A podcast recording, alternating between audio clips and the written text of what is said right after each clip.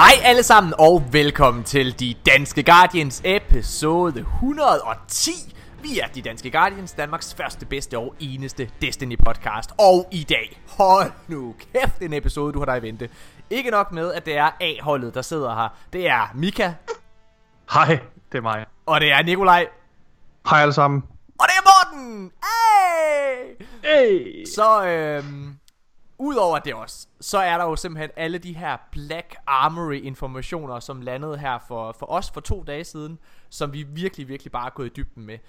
Der er alle mulige artikler, der er kommet ud omkring Black Armory, og ja, listen er lang.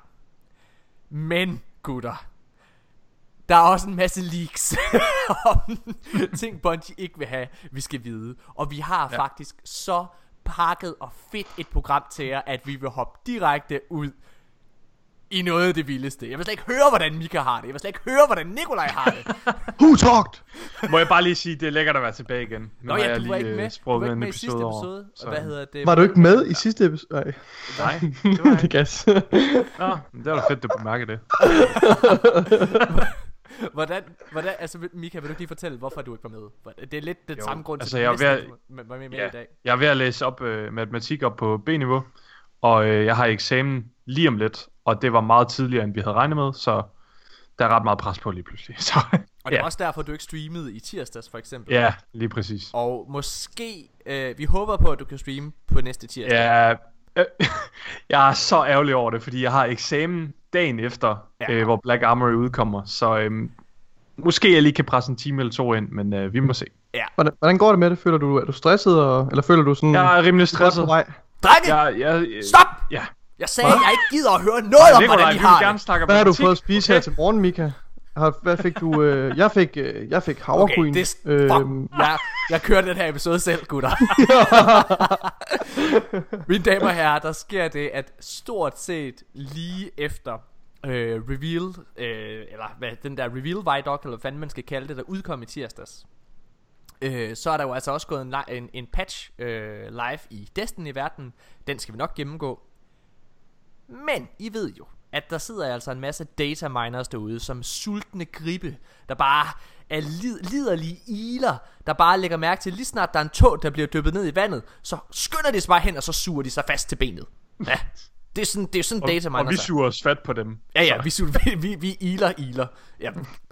Ej, vi er allerede ude på et sidespor. Hvad der foregår? Ja. Det der sker, mine damer og herrer, det er, at Ultron måske lever. Spoiler lidt. Og ikke engang måske. Det er jo ikke et måske. Nej, han lever. Mine damer og herrer, der er simpelthen kæmpe spoiler, han er sig selv. Kæmpe spoiler alert. Alle sammen, hvis I ikke vil spoiles. Hvorfor siger jeg overhovedet? Skal vi stoppe med at sige spoiler alerts? Fordi det giver ikke nogen mening. Jeg har det sådan lidt. Altså alle ved godt, at vi er en nyhedspodcast, og vi vi snakker om alt Destiny. Altså alle rygter, alle spekulationer. Men ja, det her det er lidt en spoiler. Der er simpelthen blevet datamined en motherfucking cutscene. Ja. Og det er altså Aldrin, der genopstår på 3. dag. Jesus in Destiny confirmed. Ja. Det er cutscene, det er man ser et ghost flyve på Dreaming City. Og så flyver det hen til et gravsted ude i det fri. Der ligger en mand under et lagen. Og ghosten, den resurrecter så den her lorte grav. Den lorte grav. Har vi bare lavet ham ligge under den lagen der? Jeg sad og tænkte det samme. Men det er meget heldigt at han ikke er gået i forrådnelse eller noget som helst. Meget heldigt det der lagen ikke er blæst af eller sådan noget. Ja. Og det var helt hvidt, så... Vi kan jo se, det blæser i den cutscene, for det bladene, de bliver... Okay, fint nok. Ja, okay. Den skal flueknippes. Altså... Vi damer her, Nikolaj, han er jo altså typen, der slet ikke har noget som helst over for den cinematiske værdi. Altså, han er jo også manden. Vi har lige snakket om det. Han er manden. Dengang Cursor for Cyrus udkom, så sad vi sådan... Mig og Mika, vi synes jo, pissegod DLC. Ja, jeg synes egentlig, at DLC'en er glimrende, siger Nikolaj. Men der er jo en ting, der er helt fuld af pyg. Det er jo kaldet Mathias. Græsset er gult på Merkur. Det vil jeg aldrig. Nu har jeg efterhånden hørt den joke der så mange gange, så nu har jeg besluttet mig for, at jeg vil holde et oplæg om, hvorfor det ikke giver nogen mening, at et græs er lilla eller gult eller... Ja, Okay, det kan I godt glæde jer til. Vi kan have en top 3 på et tidspunkt over mest realistiske græs og biologi på en planet. Hvis jeg bliver sådan science-konsulent for nogle spiludviklere, jeg kommer til at være den største fucking pain in the ass, for jeg flueknæpper bare alle detaljer og siger, ej, det kan ikke lade sig godt det der, ej, hvad laver du, det er forkert. Mine damer og herrer, Aldrin, han er som sagt manden, der ligger under det her lagen her. Og han kom op, og han tydeligvis... har overlanet, skal det lige siges. Ja. Det er rigtigt. Hvad, altså, så der, vi er 3 minutter inden, og der er allerede kommet en onani-joke. Det er meget godt. Nå.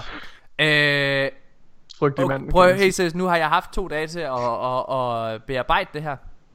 Ja, det flater dig fuldstændig, Morten. Ja, det vil jeg godt nok sige. Jeg stopper nu.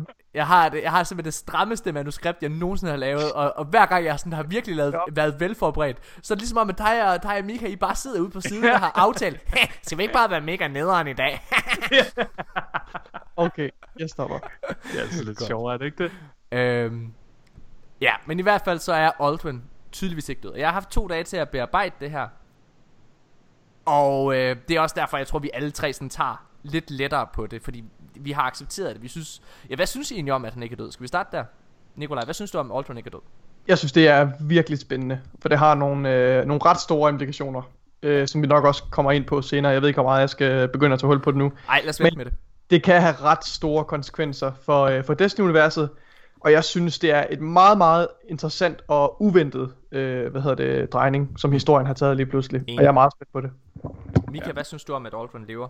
Jamen, hvis der er nogle memes derude, så reagerede jeg lidt på samme måde som det der populære Pikachu-meme lige for tiden. Derudover så synes jeg faktisk, at det er ret fedt, at han lever. Jeg glæder mig også, som Nikolaj siger, nu gider jeg heller ikke tåle på det, men jeg glæder mig til at se, hvad det kommer til at gøre ved historien fremadrettet, og ligesom også at påvirke sådan, hvad kan man sige, the power flow iblandt også Guardians, ikke? Og se Mara, hvordan hun bliver påvirket af det. Ja, og så videre. Det glæder jeg mig til. Det interessante, det er faktisk, at hvis du har været inde ved Mara Sov i den her uge, så omtaler hun faktisk Ultron. Omtaler hun Ultron. Gør hun det? Det er første gang, at han rigtig sådan er samtaleemnet, når man kommer ind og besøger hende. Ja. Jeg ved ikke, om vi lige skal spille et klip. Ja, lad os gøre det. Skal vi gøre det med dialogen? Jo, vi kan godt lige høre, hvad det er, Mara hun siger. Tell me how my brother died. He died for you. Everything he did to save you. My brother was strong, clever, devoted, but suggestible. I knew my plans put him at risk. I was not surprised to feel him die. He killed our friend. Yes, I'm sure you'll miss it. Were you satisfied by your vengeance? I wasn't. Ja, mine damer og herrer, det er simpelthen Mara Sov, som reagerer for første gang over for os på Ultrons død. Noget af det, jeg synes, der er meget bemærkelsesværdigt i det her, det er faktisk, og jeg er rigtig glad for, at vi lige hører det igen, det er faktisk, at både Ghost og Mara Sov faktisk fremhæver Aldrin som en sympatisk og god karakter. Det er nogle meget gode karaktertræk, der bliver brugt her. Han bliver fremhævet som en loyal og dedikeret person. Og det her med, at alt, hvad Aldrin han gjorde, det gjorde han egentlig for at få Mara, hans søster. Ja. Altså, det er jo heldemodige træk. Ja. Og igen det er jo... også for at sætte ham i et rigtigt lys. Ja. Kan man jo så spekulere lidt. Ja, men hvis det passer, altså som det jo nok gør, så er det jo også sådan nogle værdier, som ghosts de leder efter, når de skal resurrect. Ja. Altså de bedste krigere af menneskeheden. Så. Det er, jeg var ret overrasket over, at han kom tilbage. Jeg er meget positivt overrasket. Altså vi havde det jo sådan lidt, hvorfor dør han? Alle sammen, alle os tre dengang, at Aldrin han dør til allersidst. Der synes vi, det var det svageste. Det var det svageste ved, hvad kan man sige, ved Forsakens fantastiske kampagne ellers. Ja. Fordi at de havde bygget op til, at Aldrin, at der var mere til ham. Og det var der jo så også. Og jeg vil sige, hvis det her, altså af alle retninger, Aldrin kunne gå, så det her, det er det bedste. Det er det. Altså jeg synes, det er det fedeste karakter. Altså måde, de bruger karakteren på. Skal vi snakke lidt omkring, hvad betyder det så, at Ultron han er vendt tilbage? Fordi han er jo blevet resurrected som en guardian, det vil sige ligesom os. Det betyder, at han har hukommelsestab. Han kan ikke huske, hvem han er, formentlig. Er der mere sådan? Jamen, du siger det er et godt spørgsmål, Morten. Men inden det, Nikolaj, hvorfor i verden har du clementiner i din fryser? Det er rigtigt. Skal vi lige... Okay, Mika, der bliver nødt til lige... Det er fordi, det er en joke. Nikolaj, stop dig selv. Jeg bliver nødt til at... I overhørte mig. Jeg kunne slet ikke huske. Mens vi holdt en pause, gik jeg ud for at hente clementiner. Og det er en joke herhjemme, at vores køleskab, det er også fryseren, fordi den er så utilregnelig. Nogle gange så fryser den ting, så nogle gange så kan man finde en frossen pakke ost. Og nogle gange så er den varm nogle steder og sådan noget, så det er sådan en intern joke herhjemme, at så derfor har jeg lige råbt højt også til min roomie Niklas. Jeg tager lige nogle mandariner ud af fryseren. Ha. Altså sådan Men Nikolaj, du slipper jo ikke så nemt, fordi hvorfor fanden putter du overhovedet mandarinerne ind i køleskabet? Ja, det sidder også. Men det er Niklas, der har gjort det. Jeg ved heller ikke, hvorfor det ligger i køleskabet. Du ved, at der er en chance for, at den åbenbart fryser inde i køleskabet, at de bliver frosne, og det skal tørre op til i morgen. Jeg kan fortælle, at min Pepsi, den er også slåsejsk lige nu. Det er lækkert. Okay, godt nok. Nej, men hvad, Nikolaj, hvor kom vi fra?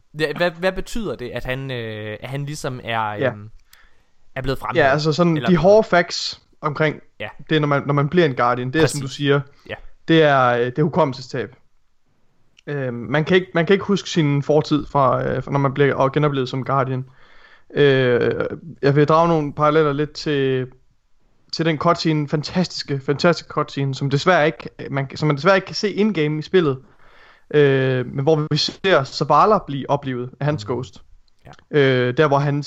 hvor Zavala Guardian bliver født, og hvor man ligesom ser hans måde, hvordan han blev en Guardian på. Det tror jeg måske, at det der er allermest kanon, den bedste beskrivelse af, hvordan en Guardian bliver til.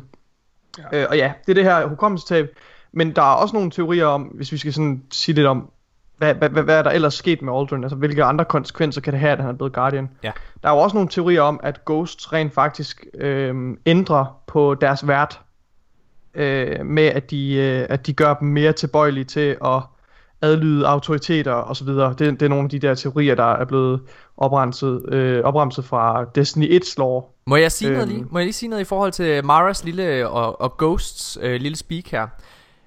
Fordi de kommer jo, som jeg sagde, med nogle ret positive karaktertræk. De fremhæver, at man er lojal, dedikeret, og han vil gøre ofre sig for Mara Sov og sådan nogle ting. Men Mara siger faktisk også noget andet, som går lidt ind i det, du snakker om der. Hun siger nemlig, at han var også meget suggestible. Altså, så var han let påvirkelig. Og det er derfor, at Sabafun var i stand til at kontrollere ham igennem Riven. Det er jo og måske også derfor, at han bliver en god guardian. Det er nemlig lige præcis det, fordi at vi følger den rette sti. Ja. Der bliver lagt jeg synes, at alt det her peger retning af, det er, at Bungie forsøger at etablere, og med ret stor succes, vil jeg mene, indtil videre, etablerer, at Aldrin, han er blevet en guardian nu, og at han oven i købet også kan og bliver en god guardian. Altså han bliver en rigtig guardian. Han er ikke en, der kommer til at stikke os i ryggen. Nej. Det er virkelig sådan, jeg opfatter det her, måden de har sat det op på.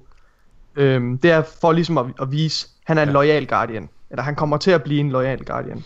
Det er lidt sådan, hvordan tolker du det, Morten? Er det ikke også? Jeg på fuldstændig samme måde. Jeg går ud fra, at Mika også gør det. Ja. Så jeg vil faktisk næsten... Ja, undskyld Mika. Jeg har faktisk en lille kommentar i forhold til den her cutscene med Mara. Jeg har faktisk slet ikke overvejet vores forhold som guardian til hende. At det må være lidt presset. Altså vi har dræbt hendes bror.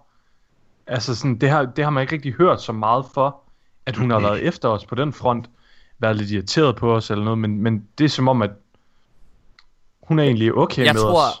Hun har meget forståelse for situationen. Hun har forståelse for omstændighederne. Hun ved, hvor meget der er på spil. Altså, og jeg tror også, hun er så kynisk og kalkulerende, at selv at hun også ser sin bror som et brik på en brik på skakbrættet. Og det siger hun jo lige ud. Hun siger,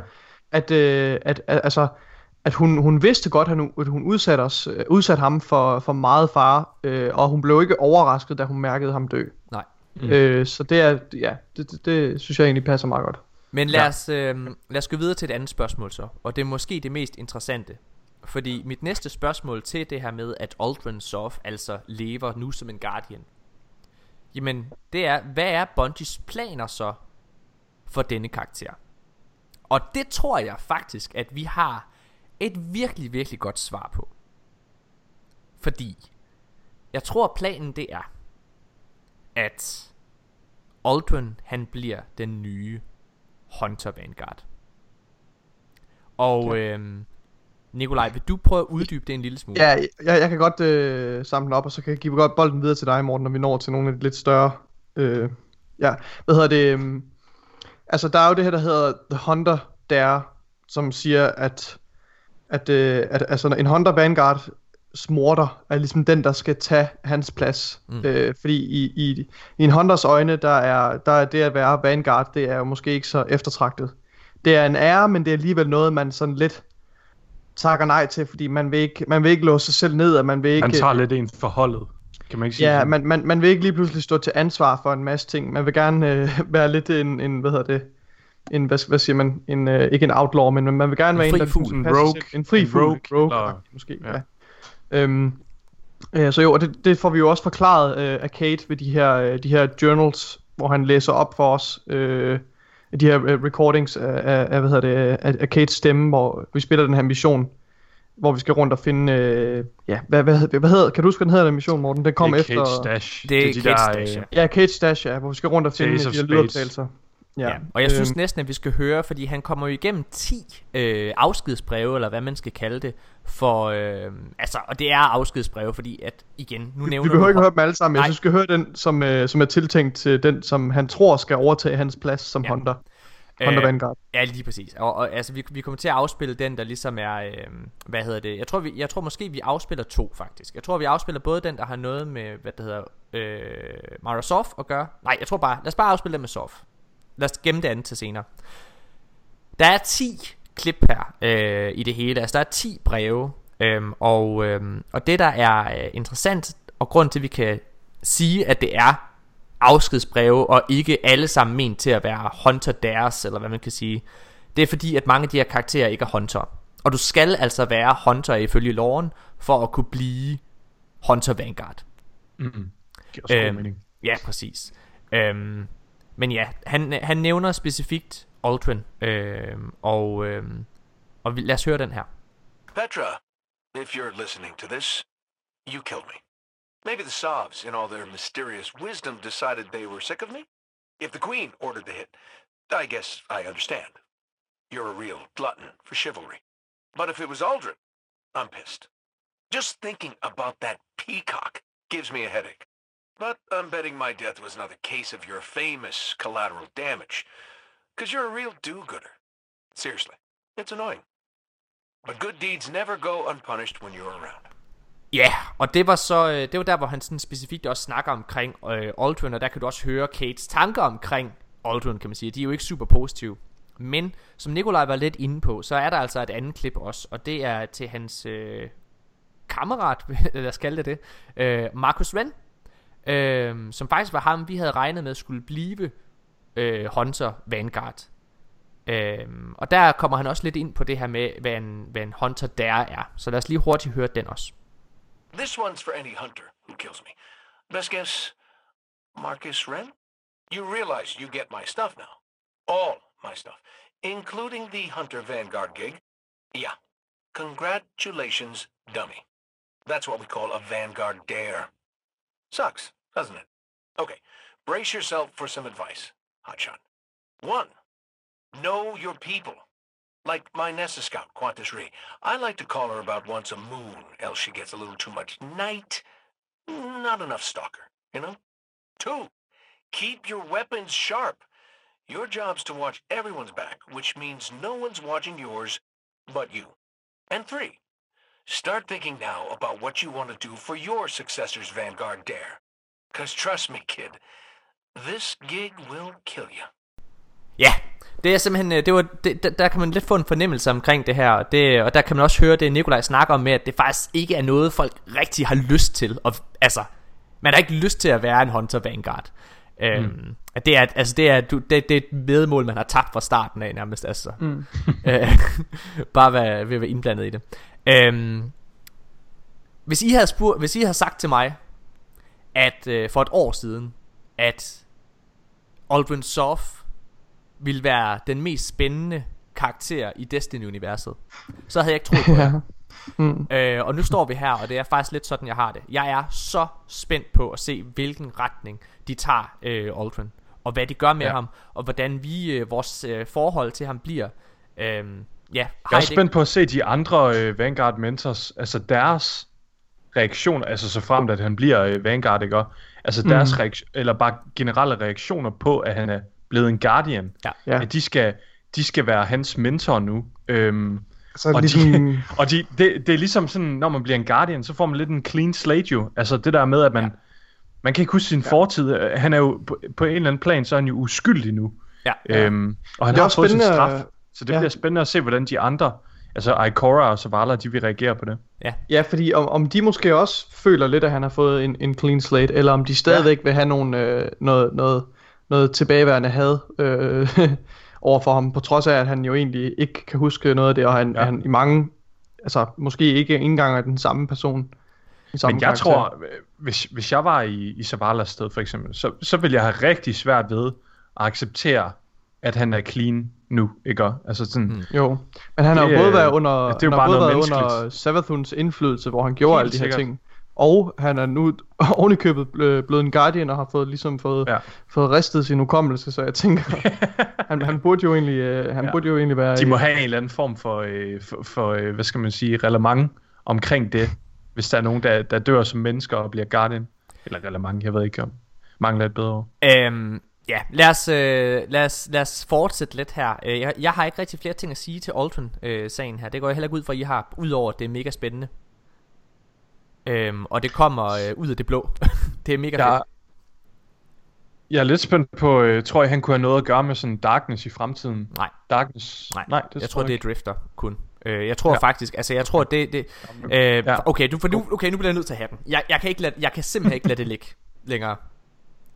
Kære lyttere, hvis I ved noget om mig igennem alle de her podcasts her, så er det, at jeg godt kan lide at have ret. Og det er jo interessant det her der er sket, fordi hvem var det der i hele sommeren sagde hvem den næste Hunter Vanguard ville være? Og hvem var det der sagde det ville være Aldrin? Hvem var det nu? Jeg tror faktisk det var mig der sagde. Hold din fucking kæft Morten, du hoppede fra den igen. Intet er bekræftet. Nej, du hoppede over på Marcus Wren. Det gjorde vi alle sammen. Stop Jeg hoppede men Mika, start af. Jeg hoppede over på Marcus Wren på det tidspunkt, at at vi havde spillet kampagnen og set at Aldrin var død, fordi at vi vidste jo ikke at det her det ville ske. Det tror jeg ikke der er nogen der helt har forudset. Så at sige at jeg hoppede over på ham, det er simpelthen ikke sandt. Hele vejen op til til Forsaken, det er der siger jeg at det bliver Aldrin der bliver den nye Hunter Vanguard. Og redegør også for det, synes jeg selv, i forhold til dramaturgi og i det som Bungie til synen ligger op til. Det er jo derfor vi også blev så skuffede over slutningen, fordi at de i historien ligger op til at der er en redemption story. Og jeg havde egentlig overvejet at jeg ville spille et lille klip fra mig med Spife. Det vil jeg ikke gøre. Nu vi lader den ligge. Som fordi My Name is Spy siger det er den mest skøre, tanke at Aldrin han overhovedet kunne blive, den næste Hunter Vanguard. Det vil ikke give mening og alle mulige ting. Ja, jeg lader den ligge. Men nu kom du lidt ind på det, Marcus Wren, fordi at dengang at der vi spillede missionen med de her breve her, de her 10 breve, så bliver Marcus Wren jo nævnt, og det er i forbindelse med det her med en Hunter der, eller Vanguard der, hvad fanden det hedder. Og noget vi blev enige om, det var jo at de her 10 breve, de tilsammen, hvis de blev sat i den rigtige rækkefølge, kom med et roadmap om hvor vi skulle hen i fremtiden og så videre. Og jeg vil gerne rette en lille ting. Jeg vil ikke rette noget omkring roadmappet, fordi roadmappet for os alle sammen, så tror vi stadigvæk, at det er tilfældet. De 10 mennesker, der bliver snakket til i brevene, det var Iris Morn, Tanix, Daskart, The Drifter, Petra og familien Sov, The Minds Behind Deep Stone Crypt, Hawthorne, Marcus Wren, Zavala, Ikora og os, altså Guardian og spillere. Og hvis du satte det i rækkefølgen og sagde, at Hawthorne, hun repræsenterede Vanilla, Destiny 2, Ikora repræsenterede, ja, Hawthorne repræsenterede Vanilla, altså Vanilla Destiny 2, Ikora repræsenterer Curse of Osiris, Zavala repræsenterer Warmind, og Petra og familien Sov repræsenterer Forsaken, så har du faktisk der et form for roadmap omkring, ja, Destiny 2 op til Forsaken, og med Forsaken inkluderet. Og så er der jo så 6 karakterer tilbage. Og der sagde vi så, at Marcus Wren, han, repræsenterede Black Armory. Vi sagde, at The Drifter, han repræsenterer Joker's Wild. At Ares Morn repræsenterer Penumbra. Og at Deep Stone Crypt repræsenterer den næste store DLC, der kommer til september. Og det giver super god mening. Og jeg vil bare gerne understrege, at det her roadmap, det hænger altså stadigvæk sammen, fordi jeg er 100% overbevist om, som i 2000% sikker, hvis jeg kunne tage den helt derop, på at SRL vender tilbage. Og Marcus Wren, han er skaberen af SRL. Og vi har allerede nogle audio files, der siger, at Marcus Wren, han kommer på Tower igen. Jeg synes, vi skal høre dem her. Everyone thinks Marcus Wren has left his SRL days behind him, but I saw him racing a sparrow along the wall the other night. The simulations did not account for Marcus Wren. We'll have to watch him closely.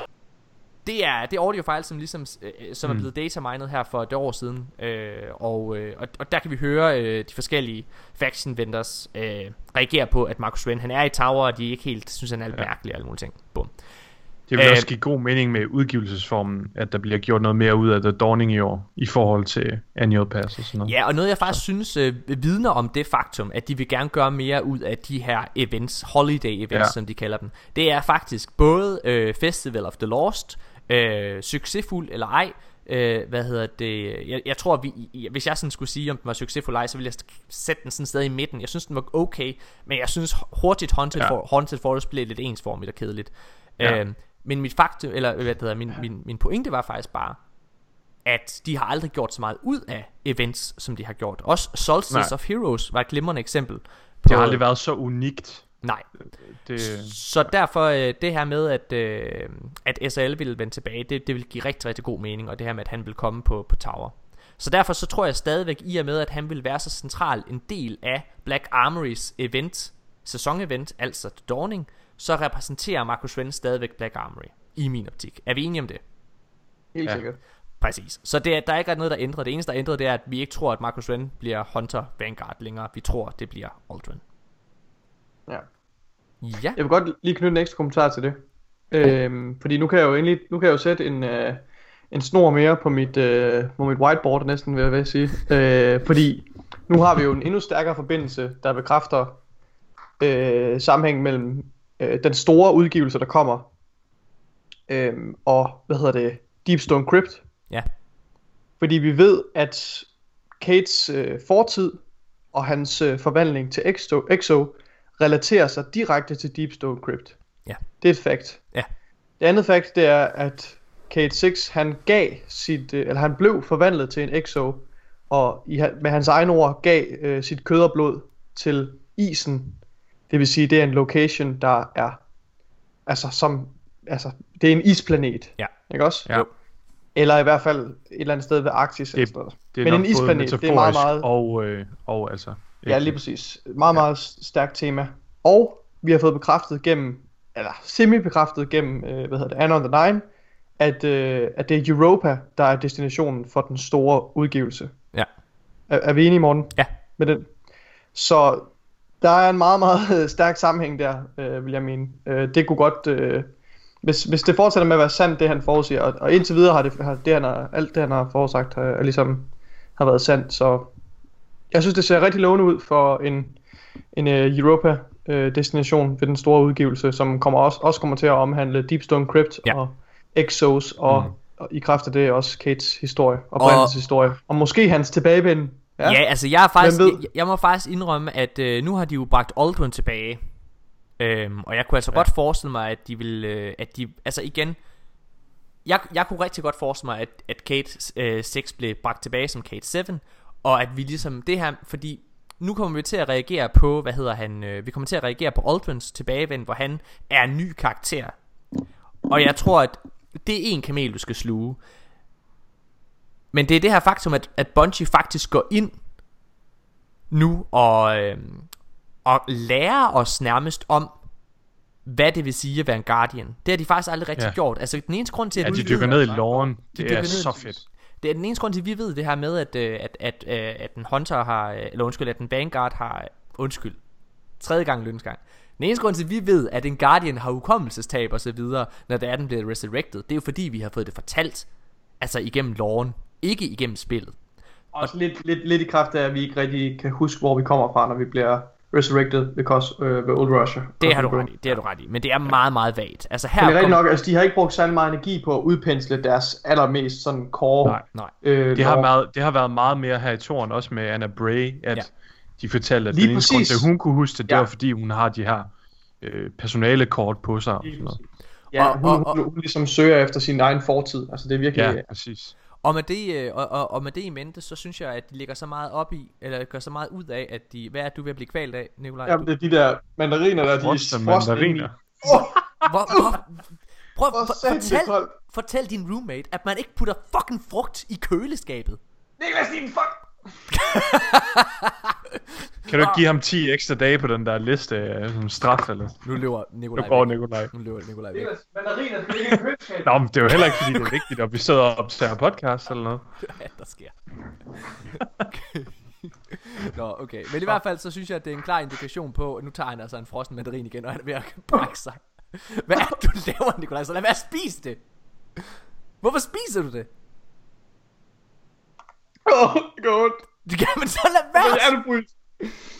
Okay, men i hvert fald, så det her med at de begynder at behandle sådan noget med at hvad en Guardian egentlig er og så videre, det er også en indikation på at for eksempel når de bringer Kate tilbage, så vil det give noget uddybelse af hvad det vil sige at være en Exo. Og det synes jeg vil være mega fedt. Og Kate vil være den mest oplagte karakter at få den oplevelse igennem, fordi at han er den eneste karakter i Destiny vi har så tæt et forhold til.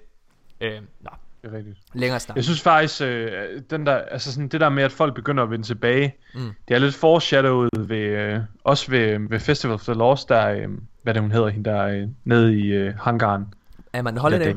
Amanda hun sagde også sådan noget med Amanda Feriedag. Hun sagde et eller andet med at nobody's really dead when there is the traveler, eller sådan et eller andet i den dur. Altså det er time of miracles. Ja, præcis. Det er sådan lidt sjovt. Mine damer og herrer, jeg synes, at det er det, vi snakker om, omkring at Ultron er vendt tilbage. Men I vil sikkert den helt opmærksomme lytter vil lægge mærke til, at vi sad lige før og gennemgik den her, hvad kan man sige, breve fra Kate og personerne, det omhandlede. Og I vil sikkert have talt sammen, at det kun var 8, der blev nævnt ud af de 10.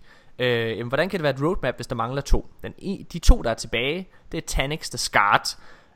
Og den anden det er os, altså spilleren, os Guardian, ikke? Ja. Og vi repræsenterer os. Hvad er det nu Tanix repræsenterer? Kommer vi til. Lige giv mig 3 sekunder til at lave den perfekte segue. Okay. Hvad hedder det?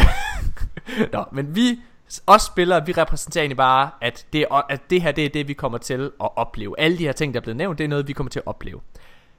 Tanix the Scarred, han repræsenterer, og det kan man gå tilbage og lytte til en anden podcast vi har lavet omkring.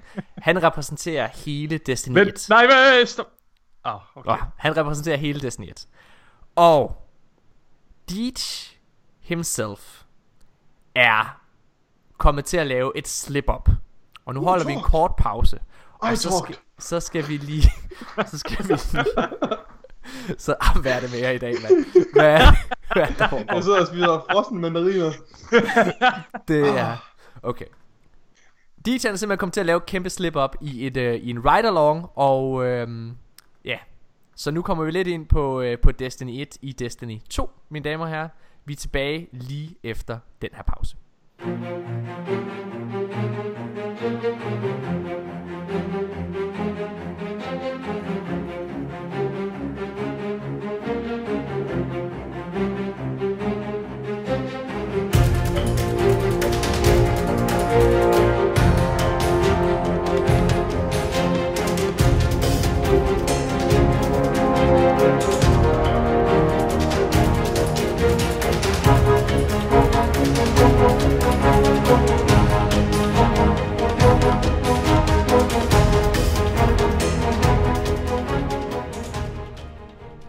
Mine damer og herrer, så skal vi til det. Vi skal nemlig snakke en lille bitte smule omkring Destiny 1 i Destiny 2.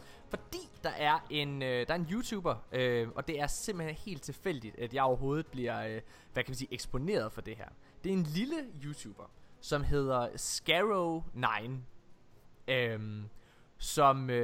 som opfanger en lille bitte ting i Bungies seneste ride-along stream. Raid-along stream. Det er bare ude og køre i bus. Ja, hold kæft. Men det er ikke bag råd. Ej, okay. De kører rundt i raidet her, og så sidder de og snakker om det. Har nogle developers med, og så kommenterer de på udviklingen af det, og hvad alle deres tanker. Det er mega spændende. Det skal man gøre sig selv en tjeneste og lytte til. Nå, men, og nu spiller vi klippet her, som ham her, YouTuberen Scarrow9, han ligesom har lavet. Fordi det interessante det er så, at der til allersidst, når han skal til at sige farvel, så slutter han af med at sige sådan noget med, at jamen, tusind tak for i dag, og vi håber, at I kan være med igen eller at vi håber, vi kan lave det her igen, og at vi måske kan lave en raid-along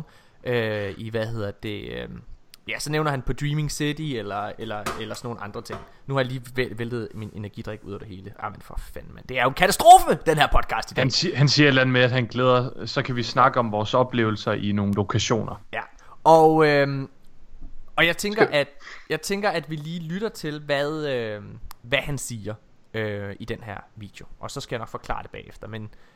Men læg mærke til, og ham her YouTuberen, han gør også det, at han ligesom, han spruller tilbage. Og så afspiller han det sådan i hvad kan man sige, i sådan en total, slowdown version. Slow motion version, ja, præcis. Så det gør han sådan 2 gange. Så du kan ikke undgå at høre det. Og jeg tænker, at vi lige lytter til det lige her. It's important to us when we're making the things that you experience, and we'll do more of these things. There's plenty of other, not raid-alongs, but ride-alongs. We could do Shattered Coast, we could do Dreaming City, we could do Shattered Coast, Shattered Coast. Ja, mine damer og herrer, som I formentlig bemærker, så siger Deej, at man må... Hvad er du laver, Nikolaj? Det er den mest jeg reagerer på dig, Morten. Nej, det gør du ikke, Nikolaj. Du sidder og spiser kold mandarin. Nej, jeg reagerer på dig. Du ligner en, der har brain freeze. Du er helt tiltet, du er fuldstændig ude af den. Du er helt tiltet. Helt ude af den. Du spurter væk og kommer tilbage og tørrer op, efter du lige spildt, og hopper lige ind i podcast. Så nu optager vi. Og så fyrer du bare, og så glemmer du at klikke play, og så kører vi anden take her. Okay. Nu så har jeg lige en dyb indånding. Ro på, Morten. Okay, som I sikkert har lagt mærke til. Ej, det er slet ikke mig. Som I sikkert har lagt mærke til, så siger Deej, at han siger Shattered Coast. At man måske kan lave en raid-along på The Shattered Coast. Det interessante, det er simpelthen, at The Shattered Coast ikke er en eksisterende location i Destiny 2 endnu. Bungie og Deej har selv været ude at sige, jamen det var en fejl, fordi folk begyndte at spekulere på, at det her det var en ny location til Black Armory og alle mulige ting. Og Bungie og og Deej er ved at sige, at nej, de mente Tangled Shore eller The Shattered Throne. Så det var simpelthen bare en fejl, det de sagde. Og det havde jeg formentlig også accepteret. Det havde jeg også. Hvis det ikke havde været for en lille ting, der sker for 6 dage siden. Og det er det ham her YouTuberen, han også bider mærke i. Som er mega skarp, by the way. Hvad sker der lige før, han lægger mærke til sådan en detalje? Ja, det er nemlig ret interessant. Fordi The Shattered Coast er nemlig lige pludselig blevet nævnt et andet sted. Og det er på Bungie Store. Hvis man lægger mærke til det, så når man køber et item hvad kan man sige, igennem Destiny, så er der sådan en lille beskrivelse af t-shirten, altså en lille Destiny-relateret beskrivelse. For eksempel så kan du købe en Last Wish Raid t-shirt, og der står der for eksempel i beskrivelsen: The last wish is a challenging puzzle for 6 players to solve. The shirt is as stylish as it is helpful. Go through life wearing a diagram that can help you unlock the secrets of Riven. Og det er fordi, at der er alle de her symboler fra rated. Yes, det er noget merchandise, jeg gør, og så står der et eller andet Disney-relateret. Ja. Fordi vi er nogle nørder. I den her t-shirt her, som hedder Fieldwork t-shirt, så står der If you love fieldwork as much as Petra Venj, make sure this shirt is one of the things you pack before you journey into the wild, whether it's the Shattered Coast or the real world just outside your door. Mm. Okay, gutter. Det er så er det simpelthen ikke en slip-up. Nej. Så er det ikke en slip-up. Og der kommer en ny location, der hedder The Real World. Det er simpelthen, det er ikke en slip-up, når det er, at det står inde på Bungie, på Bungie Store i en beskrivelse også. Så er det fordi, det er noget, der kommer snart, fordi det her, det er altså t-shirts, der er kommet i forbindelse med Black Armory's release. Ja. Det interessante, det er selvfølgelig, at den veteran Destiny-spilleren, som er meget opmærksom, vil vide, at The Shattered Coast er faktisk navnet på en location, der var i Destiny 1. Og Mika, hvor er det hen? Ja, på Venus. Det er lige når man kommer ned på Venus. Første gang man kommer ned, så kører man til højre. Og så er der sådan en statue, der er knækket lidt af, og den hænger ud over en kløft. Og det er også derfor, det hedder The Shattered Coast. Det er byen, som man kommer til på Venus, ja. Hvis man kan huske det. Ja. Det er The Shattered Coast. Uden lige der. Det er The Shattered Coast. Og det er jo lidt sådan et knudepunkt, og ligesom en af fokuspunkterne for The Golden Age, altså der hvor der var meget. Det er blandt andet hjemsted for The Academy, ja. Og for The Ishtar Collective. Så det er et sted, der er hjemsted for rigtig meget forskning og udvikling i The Golden Age. Mm. Ja, og så det vil også være relevant at placere Black Armory der, altså fordi det er jo også våbenudvikling, altså med høj teknologi. Ja. Ja. Det og altså igen, det er jo muligt, det kan være at Bungie de genbruger det her navn. Altså det vil sige, det kan også betyde det. Det tror jeg ikke, vil jeg bare lige sige. Fordi jeg synes, at der har været rigtig, rigtig mange hints, det ved man, hvis man har lyttet til podcast, rigtig mange hints til, at Destiny 1 vender tilbage. Vi har også lige været tilbage i Old Russia, i en lille kort mission, kan man sige. Så på hvilken måde vi vender tilbage til Venus, det ved jeg ikke. Men jeg synes godt nok, at det begynder at være lige på nippet.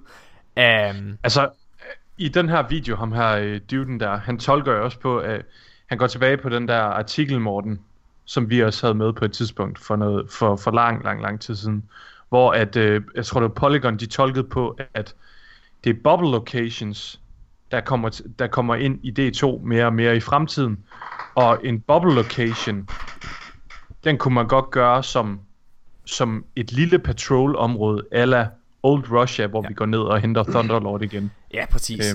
Og det vil være. Det vil også være ikke at give os for høje forventninger ved at omtale The Shattered Coast alene, i stedet for hele Venus-regionen der. Så er det lidt mere sådan specifikt. Ja, altså igen, jeg er overbevist om, at hele Destiny 1 og alle planeter i deres fulde omfang kommer tilbage. Det vil jeg næsten sige, det er næsten garanteret. Og der har simpelthen været så mange indikationer på det, og nu også in-game indikationer på det, at det sker. Så altså, en anden lille sjov detalje, og jeg viste jer det her, inden vi startede med at optage, drenge. Med Black Armory, som vi skal gennemgå senere, så vil man vide, at der har været sådan en roadmap for hele Black Armory også, altså med specifikke datoer på. Og hvis man ruller frem til, altså man kan se, at den 4. december, der kommer der Voldendor Forge. Og den 7. december kommer Gafanan Forge, der kommer Raid den 7. december også, og The Dawning kommer den 11. december, og så videre. Ja. Og så vil man vide, at der sker nogle ting i januar også. Og den 8. januar, der kommer der noget, der hedder Niobe Labs. Og det her, det er ren spekulation. Men hvis man kigger rigtig, rigtig godt på det billede, og zoomer lidt ind på det billede, Nikolaj, hvad ligner det så? Dårlig worldbuilding. Ej, men jeg synes man kan se, det er sådan det er et laboratorie eller sådan et industrielt, hvad skal man sige, arkitektur. Ja. Og så kan man lige ane, at der er sådan noget gult græs. Dårligt designet græs, ikke også, Nikolaj? dårligt design. Men Morten, hvis man nu tager sine Illuminati-briller på, hvad betyder det her gule græs så? Spinfoil. Altså igen, som Mika prøver at sige, det her det er jo, det betyder ikke noget som sådan. Det her det er ren spekulation. Det eneste jeg bider mærke i, det er bare at den arkitektur der er der, den synes jeg ikke vi har set i Destiny 2 endnu. Hvad siger du? Jeg skulle, altså det, jeg synes. Nå, ja, undskyld. Men det bliver modstridt af, at der er noget græs. Ja, det gik med. Altså, så skulle det være inde i den der kæmpe base der. Ja. Fordi der er græs ind, men der gik arkitekturen meget mere normal. Det her, det er sådan noget tagværk. Eller... Det ligner sådan noget laboratorium, altså funktionelt. Ja, præcis. Industrielt. Ja, præcis. Industrielt, ja. Det er godt ord. Ja, hvorimod det Golden Age habitat, der er...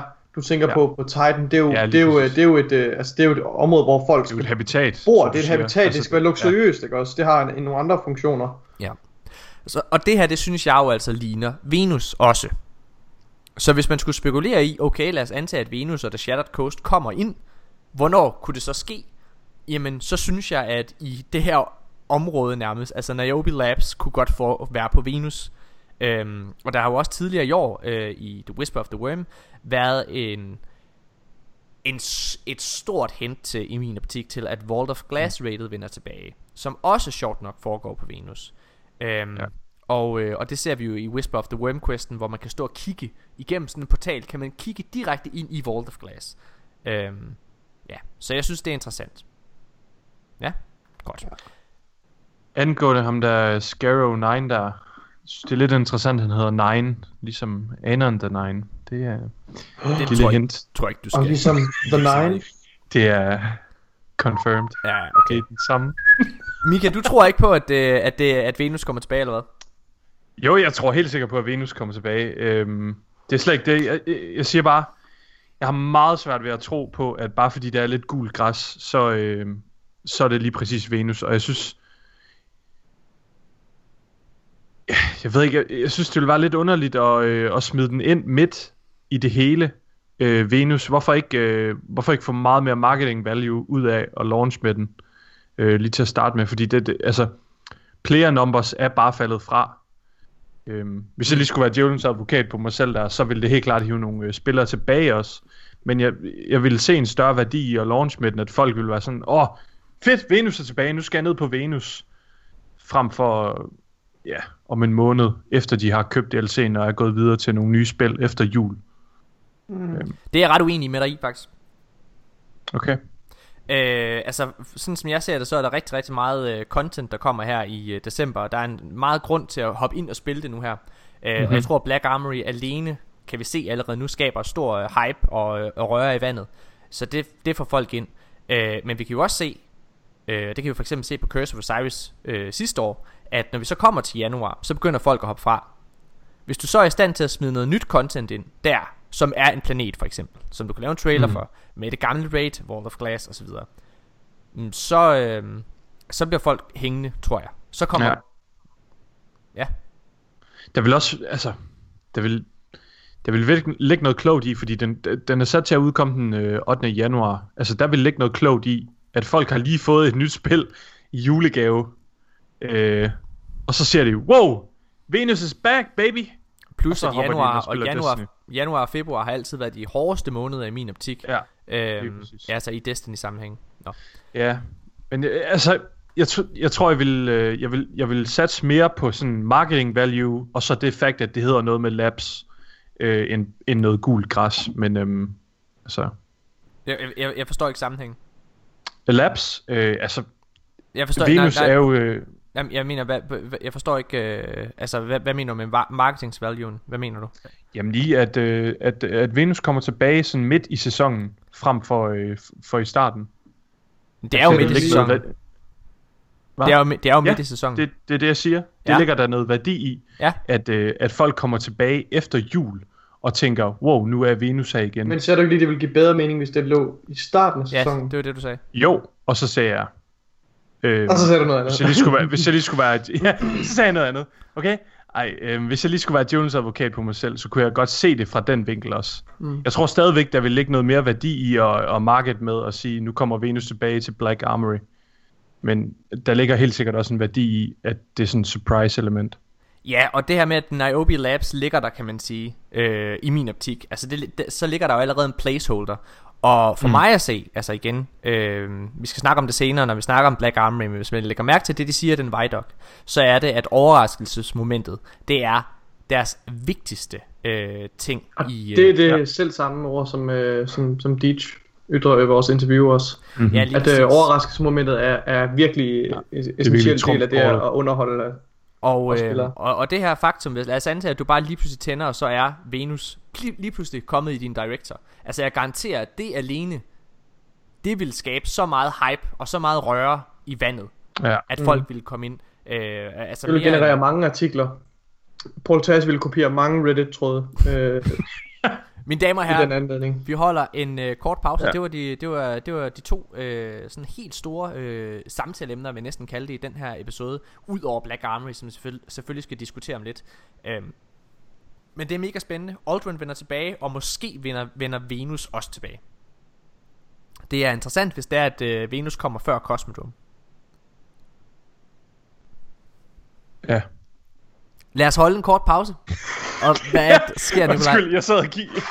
Det er fordi, Morten, du kommer med dine betragtninger, så er der sådan en længere pause, og så siger Mika bare, godt. Lad os holde en kort pause, og så er vi tilbage igen. Fordi jeg tror da, vi lige alle sammen skal have lidt luft.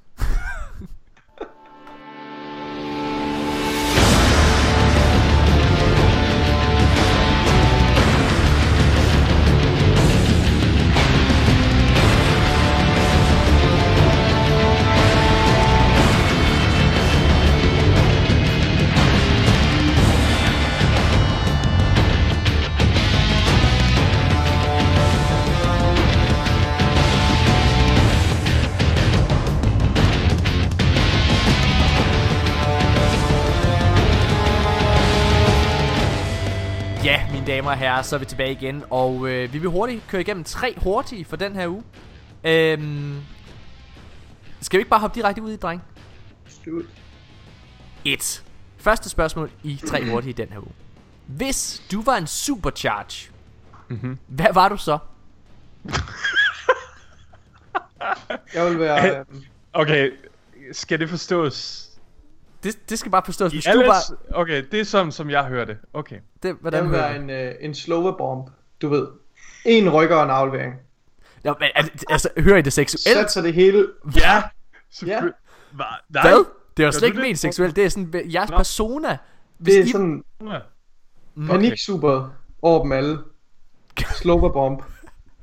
En rykker og en aflevering. Sæt så det hele på et træk. Ja. Og du er også lidt irriterende, Nikolaj, så det passer meget godt med Slober, for den følger efter folk. Sådan, gå nu væk, Nikolaj.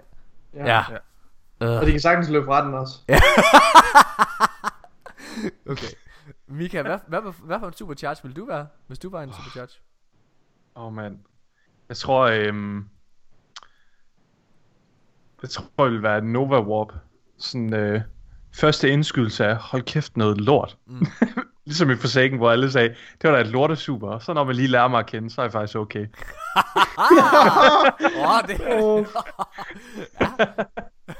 er meget godt.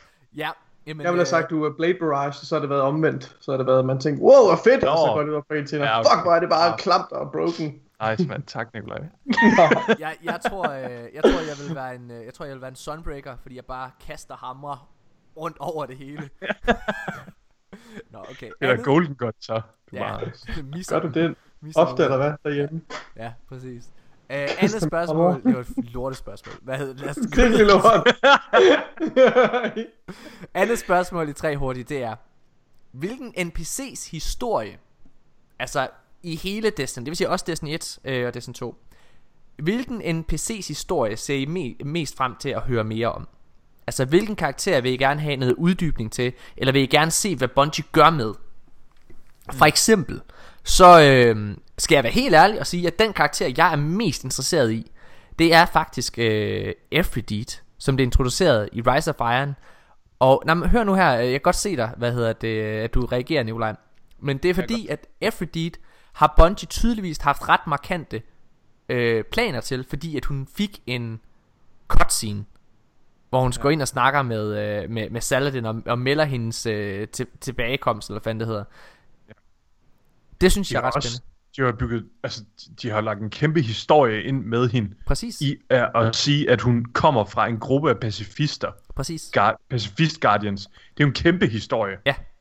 Og, det, og de har ikke uddybet den overhovedet. Altså de kommer bare og smider. Altså de lægger en pik på bordet, og så ligger den der bare. Altså det what the fuck. Spor der supercharge, og så går de med. Ja. Hvad tænker du, Nikolaj? Min vil helt sikkert være Toland the Shattered. Ja, hans historie, den skal fortælles meget snart. Nu har vi sgu fået nok kryptiske profetier og pis og lort. Nu vil jeg gerne høre, hvad der skete med ham. Ja.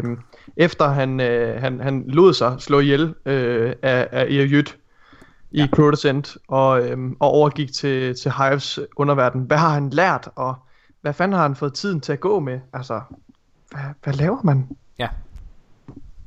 Jamen, glimrende. Mika, hvad tænker du? Jamen, jeg kan godt fornemme, at vores svar, de afhænger lidt af vores personlighed her. Så jeg bliver da nødt til at sige Shaxx. Jeg vil gerne vide, hvad der skete med det horn der. Hvorfor det knækket af, hva'? Faktisk, Nikolaj, så er der kommet en lille udvidelse til den lore. Nikolaj, vil du ikke lige prøve at komme ind på det? Jeg læste et sted, at noget af den leakede lore, der er omkring, The Dawning. Der er åbenbart noget Dawning lore, der er leaket for nylig. Hvor der står, at Shaxx, han har lyst til at give Mara Sov en gave i den anledning, så det tyder på, at Bungie virkelig, virkelig åbenbart rigtig gerne vil køre videre med den der lille historie, de startede med at indføre sex. Jeg synes, må fanden tage dem. Det var sjovt, fordi det var sådan en lille subtil reference til et booty call. Ja, og så stopper det der. Nu er det skal det ikke være det er ikke en romantisk komedie, vi er ude i. Nej, men det der kommer til at ske, det er, at Shaxx, han kommer hen, giver Mara Sov en gave, ikke også? Dick in a box! Nej, og så siger han, nej. Horn in a box! Han giver, Mara Sov en gave, og så er Mara, hun er bare over ham. Hun var nej, det var bare én gang, Shaxx. Smut nu. Og så Shaxx, han bliver bare den her mega irriterende lille amøbe, der bare kommer, kom nu, Mara, elsk mig. Nikolaj, altså Shaxx er jo faktisk Nikolaj. Det er rigtigt. Ja. But Mara, it was amazing. Okay. Tredje spørgsmål, 3 hurtigt, det er faktisk et lytterspørgsmål. Og det er, der bliver skrevet her, jeg er ret sikker på, at det er fra Danish Strong Style. Så bliver skrevet her. Det er Rudi. Er det Rudi Ry? Undskyld, jeg tror faktisk, du har ret. Jeg tror, det er Rudi Ry. Det er enten Rudi eller Danish. Jeg er ked af, jeg har simpelthen ikke skrevet ind, hvem det er fra. Det er mega dårligt af mig. Nå, okay. Men der bliver i hvert fald skrevet her. Og jeg synes, det var et godt spørgsmål. Det er derfor, den er med. Hej, drenge. I en tidligere podcast snakkede I om at anmelde Forsaken igen, da Nikolaj lige var gået i gang med studiet, og han var spændt på at finde ud af, hvad det betyder. I nyeste podcast nævner han, at han forsømte sit studie for at skaffe Luna's Howl. Jeg oplever, at flere personer prøver andre spil, fordi exotic drop rate er for sløv, grinds er for lange eller svære, og det er træls at skulle vente så længe på de rigtige random rolls. Er det bare mig? Der ser nogle gentagende tendenser her fra D1? Morten nævner også selv, at content drought potentielt kan blive et problem, eller er I overhovedet ikke bekymret? Okay. Jeg vil gerne prøve at svare helt kort på det her. Jeg tror det er Rudi, fordi han skriver om random rolls. Ja, jeg tænker også. Men jeg vil gerne prøve at svare helt kort her. Er jeg bekymret for Destiny fremadrettet? Nej, det er jeg faktisk ikke rigtigt. Hvis du havde spurgt mig før næste episode, før sidste episode, så tror jeg, jeg havde været overvejende tæt på at sige, ja, jeg er lidt nervøs. Fordi på det tidspunkt havde Bungie slet ikke meldt noget ud. Vi havde lige hørt alle de her ting fra Activision og så videre, om at de var utilfredse. Og vi vidste ikke, hvad Bungies strategi ville være omkring det her. Vi vidste heller ikke, hvad de her DLC'er ville kunne, rent contentmæssigt, og hvor meget det ville indeholde, og hvad et raid-lærer ville være. Og jeg tror, at alle er ret imponeret over hvad Black Armory som udgangspunkt indeholder, i hvert fald. Mm-hmm. Jeg synes, at det virker som om, at de prikker rigtig, rigtig hårdt til den hardcore spiller. Det virker som om, at Bungie, de er stålfaste på at holde gang i det, de startede med Forsaken, hvilket jeg synes er har gjort Destiny til det bedste produkt, det har været nogensinde, for at være ærlig.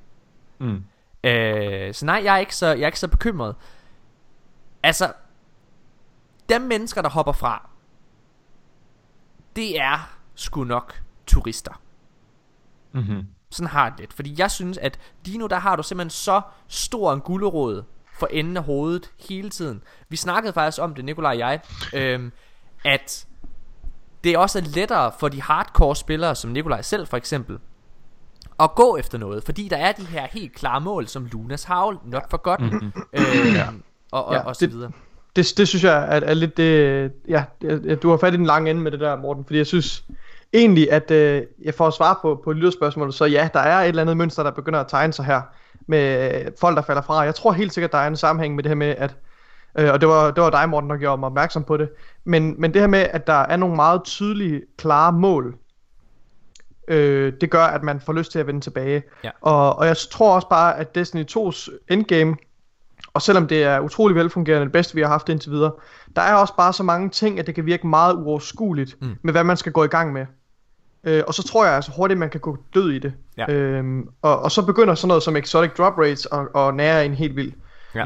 Men det de her pinnacle weapons har gjort for mig lige nu, det er, at det har gjort det meget nemmere for mig. For det første har jeg lyst til at spille Destiny, og jeg prioriterer at spille Destiny. Jeg har ikke spillet ret meget, inden det gik op for mig, at jeg nok godt kunne få fat i Lunas Howl. Så skete der fandme noget. Så kom jeg tilbage på hesten, og jeg begyndte at nedprioritere mit studie og prioritere at spille Destiny. Det var fra en dag til den anden. Ja. Lige præcis. og så det er jeg rigtig glad for. Jeg tror helt sikkert, at det er et skridt i den rigtige retning, og jeg tror, vi kommer til at se et større engagement på grund af de her pinnacle weapons. Ja. Må jeg give en kommentar også på pinnacle weapons? Jeg synes, det er en genial implementation, fordi det, der har lidt været problemet med Destiny's loot førhen, det var, at vores pinnacle weapons, det var sådan noget som 1000 voices eller nogle vilde exotics. Og ved at de har indført pinnacle weapons, så har vi som spiller simpelthen et eller andet specifikt at grind efter. Og vi ved, når vi kommer til målet, så står rewarden og venter der. Og undervejs, så er der mulighed for, at vi kan få alle mulige andre rewards. Ja. Og det giver bare en mega tilfredsstillende oplevelse som spiller. Og man føler sig så sygt rewarded, når man så engang kommer i mål og får den her pinnacle reward. Ja, fordi at de her pinnacle weapons er rent faktisk det værd. Altså det er lidt det, Bungie, det er lidt det Bungie og Destiny har manglet. Det er rent faktisk at give nogle belønninger for, som virkelig, virkelig er OP. Og i forhold til det med den sløve exotic drop rate, så må jeg bare sige, det synes jeg er noget af det bedste, der er i Destiny lige nu. Ja. Fordi det gør hele tiden det der. Han er lidt for sløv. Jamen, jeg er enig i det. Efter de har lavet den buff der. Hold kæft. Jeg skulle også til at sige, jeg har forskeller. Jeg har fået 3 nye exotics. Ja. Jeg har ikke mærket det endnu, men okay, fint. Så er det sikkert meget godt. Jeg synes i hvert fald bare, at det er det skal være. Jeg synes, exotics skal være sjældne. Jeg kunne godt lide det, dengang det var rigtig sløvt. Fordi når det så var, at der droppede en exotic, så var man helt op at køre. Jeg sad og streamede her i tirsdags som vikar for Mika, og pludselig får jeg wave splitter, som jeg ikke har fået endnu. Og jeg holdt da op, sikke en reaktion. Flipper helt ud. Skal vi ikke høre et klip af det? Nej, det skal vi ikke. Hvorfor ikke? Det kan vi ikke engang finde ud af. Vi kan ikke finde ud af det der Twitch download. Men prøv at høre. Det er virkelig rigtigt det der. Man kan huske sine exotics nu. Ja. Sindssygt meget. Og mine damer og herrer, allerede på tirsdag, eller det så næste fredag, når Sir kommer tilbage, så kan I jo købe det der Faded Engram ved ham. Ja. Og så er I faktisk guaranteed nogle af de exotics, I ikke havde fra Forsaken. Præcis. Ja, fordi de har jo ændret, med Forsaken så ændrede de Sir, så de der Engrams, der sådan giver et guaranteed drop, de er ikke forbundet med den current DLC derude. Så når Black Armory kommer, den kommer, så kan du simpelthen købe et Faded Engram, og så får du et exotic fra Forsaken. Ja, så for at gøre det helt kort og svare på det her spørgsmål. Er I bekymret for Destinys fremtid i forhold til spillerantal? Mit svar er nej. Ja. Mit svar er også nej. Jeg var lidt bekymret op til for en uge siden, hvor indtil Bungie kom med det her roadmap, men de har embraced den nye content. Og de har embraced altså det spil de lagde og sat i søen med Forsaken, virker det til. Ja. Nikolaj, er du bekymret? Jamen jeg svæver stadigvæk et sted mellem ja og nej. Ja. på grund af det her med content. Jeg vil ikke tage hul på det nu, det har vi snakket mange gange før, ja. Men jeg synes stadig ikke, der er grund til bekymring i og med, at vi ikke kommer til at hive mange nye spillere ind og så videre. Ja, det er jeg ret enig i. Altså, de kommer ikke til at få den der... den samme form for tilbagevending med de her DLC'er. Det er ret åbenlyst. Men hvis man sammenligner årene, altså andet år eller tredje år i Destiny 1 for eksempel, hvor der ikke var expansions, som man kender det, så kommer det her til at være det bedste andet år eller hvad man skal kalde det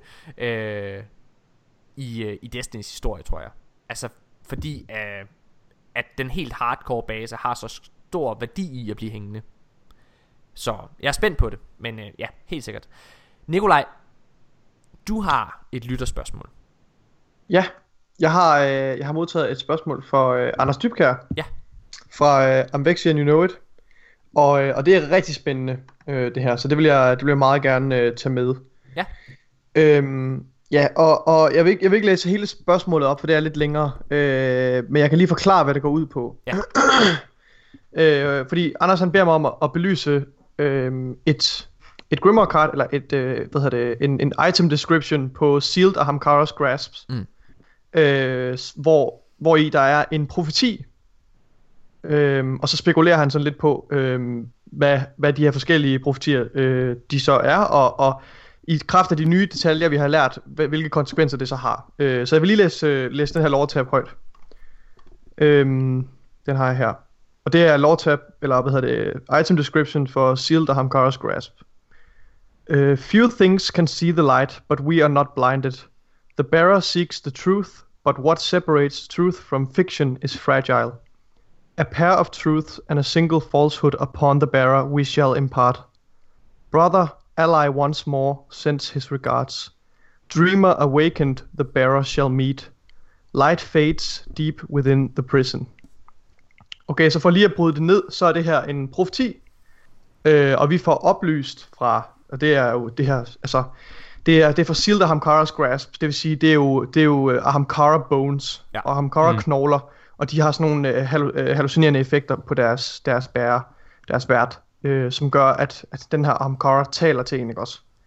Og Hamkara, de har jo en meget stærk tilknytning til det parakausale og til virkeligheden. De kan i bogstavelig forstand ændre virkeligheden med deres tanker, right? Yeah. Så vi skal nok tage det ret alvorligt, de her profetier.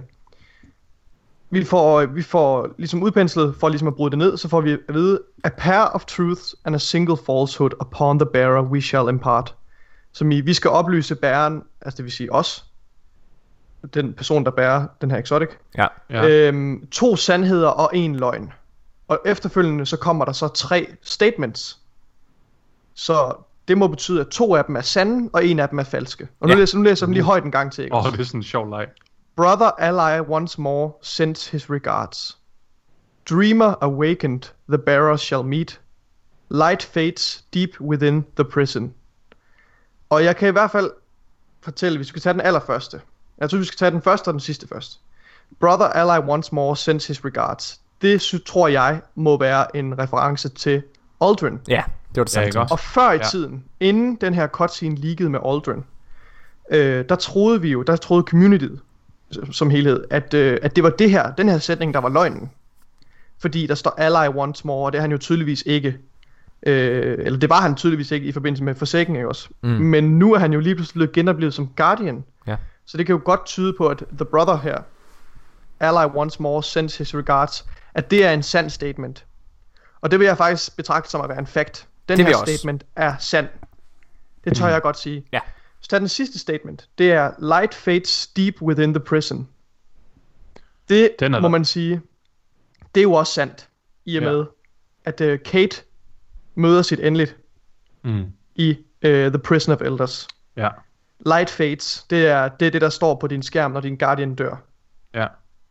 Og hvis jeg må komme med en lille tilføjelse til det, så synes jeg også, at den passer faktisk stadigvæk på Aldrin, i forhold til, da han var fanget derinde, at det var der, hvor korruptionen af Riven, den sådan virkelig tog til, og han blev sindssyg inde i fængslet. Det kan godt være, men jeg ser det som en direkte reference til Kates død. Ja. Og den tredje og sidste sætning, det er Dreamer awakened, the bearer shall meet. Og det er jo så den her statement, jeg vil våge at påstå, at den der er løgn. Og det er rigtig interessant. Og Anders han spekulerer lidt i, at den her Dreamer, det kunne være Riven.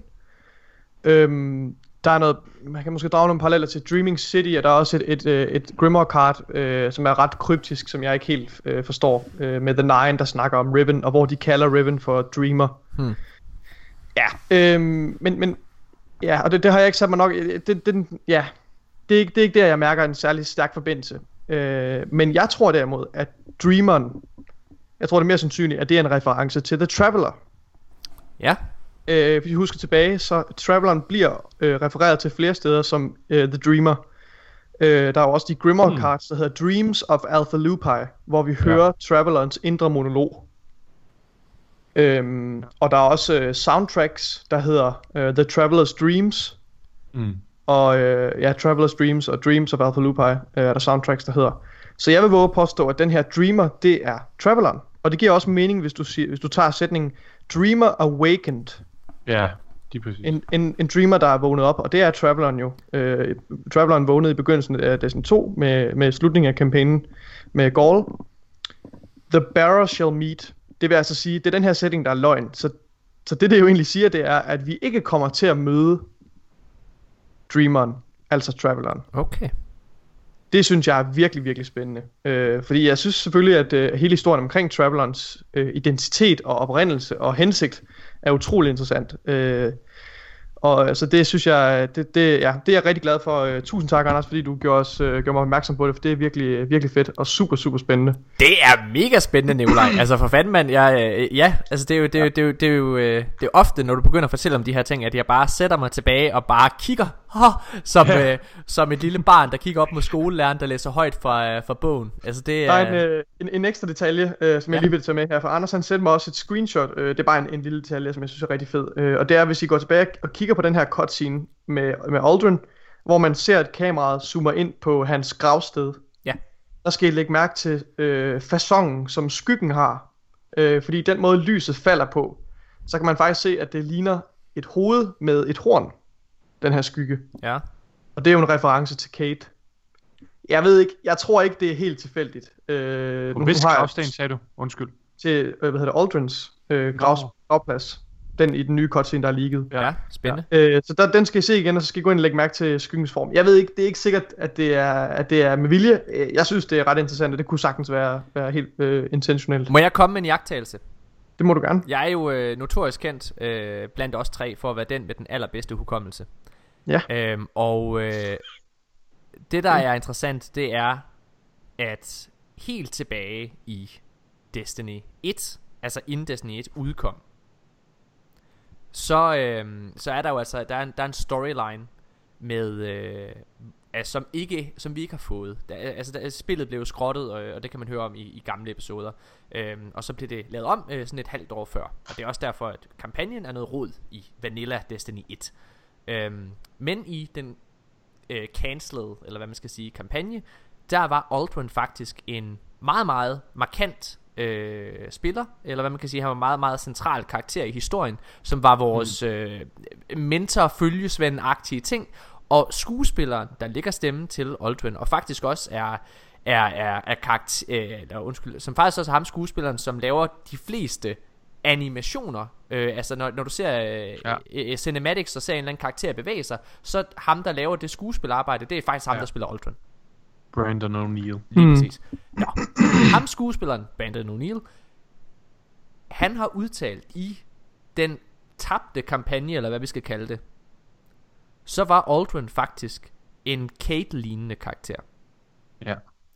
Og når du sidder og fortæller det der, Nikolaj, med, at skyggen, der rammer her, har en Kate-lignende facon, altså med hornet der, så den måde, jeg ser det, det er faktisk, at Kate lever på mange måder videre i Aldrin nu. Det er virkelig skarpt. Ja. Hvor det er, at og den karakter, som Kate ligesom var, som var den sjove, som var den skægge, den får vi at se igennem Ultron, hvilket er den originale karakter, Ultron faktisk også havde. Ja. Og nu det vil faktisk være spændende. Og nu kommer jeg med en anden observation. I og med, at ham her, skuespilleren, faktisk mere eller mindre arbejder fast på Bungie, så er han også langt mere tilgængelig, hvilket betyder, at vi kan få meget ny dialog med ham her, Aldrins skuespiller. Mm-hmm. Og jeg tror, vi kommer til at se nogle markant anderledes karaktertræk med Ultron, når han kommer tilbage nu som Guardian. Tror du så, at han kommer til at udfylde lidt mere den her sådan sjove side? Det tvivler jeg meget på, at han gør. Og give den der lidt comic relief. Det tror jeg vil være meget upassende, vil det ikke det? Det har jeg svært ved at se, men jeg kan stadig godt følge din argumentation med. Ja, men jeg kan stadig godt følge din argumentation, Morten, med at Kate ligesom lever videre i ham, også i kraft af den her Hunter der. Ja, med at det er ham, der ligesom tager rollen op. Præcis. Jeg kan ikke se det komiske aspekt. Jeg tror ikke, han kan følge. Du tager ordene lidt ud af min mund, Nikolaj, for det er lige præcis det er det, jeg mener. Altså det er den her ally, den her ven, som jeg ser, fordi jeg føler nemlig faktisk, at jeg vil gerne understrege, at jeg tror, at vi kommer til at se en helt anden side af Ultron. For jeg tror, det er vigtigt for os spillere, at vi kan mærke, at Ultron er en anden karakter. Det vil sige, at han måske ikke... I starten er han måske lidt mere mut, fordi han er ved at finde ud af, hvem han er og alle mulige ting. Men jeg tror, med tiden, så bliver han lidt mere løs. Og vi kommer til at se lidt den gamle karakter, han egentlig var. Joke-niveauet var jo slet ikke lige så højt i det gamle Vanilla Destiny 1 efter sigende, som det blev med Taken King. Og det var der Kate han virkelig begyndte at shine. Så jeg tror mere vi kommer til at se en, hvad kan man sige, en lidt mere livlig karakter af min pointe, hvor du har lidt mere humor på den måde, fordi humor er jo mange ting. Og det er den måde jeg tror vi kommer til at se Kate leve videre. Så spændende. Skal vi ikke sige at det var det, og så holde en kort pause og gå i gang med at snakke om Black Armory? Og det er faktisk det bliver spændende. Fedt. Vi er tilbage lige efter det her.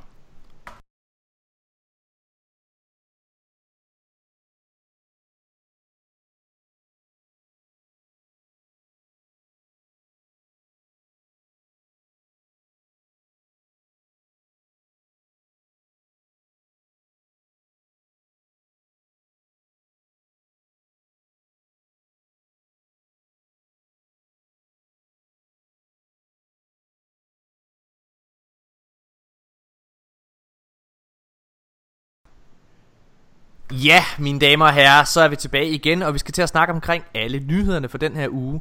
Og Black Armory er jo det helt store samtaleemne, det må man bare sige. Hvordan reagerede I da på den her Vidoc, der var næsten 9 minutter, da den udkom i tirsdags?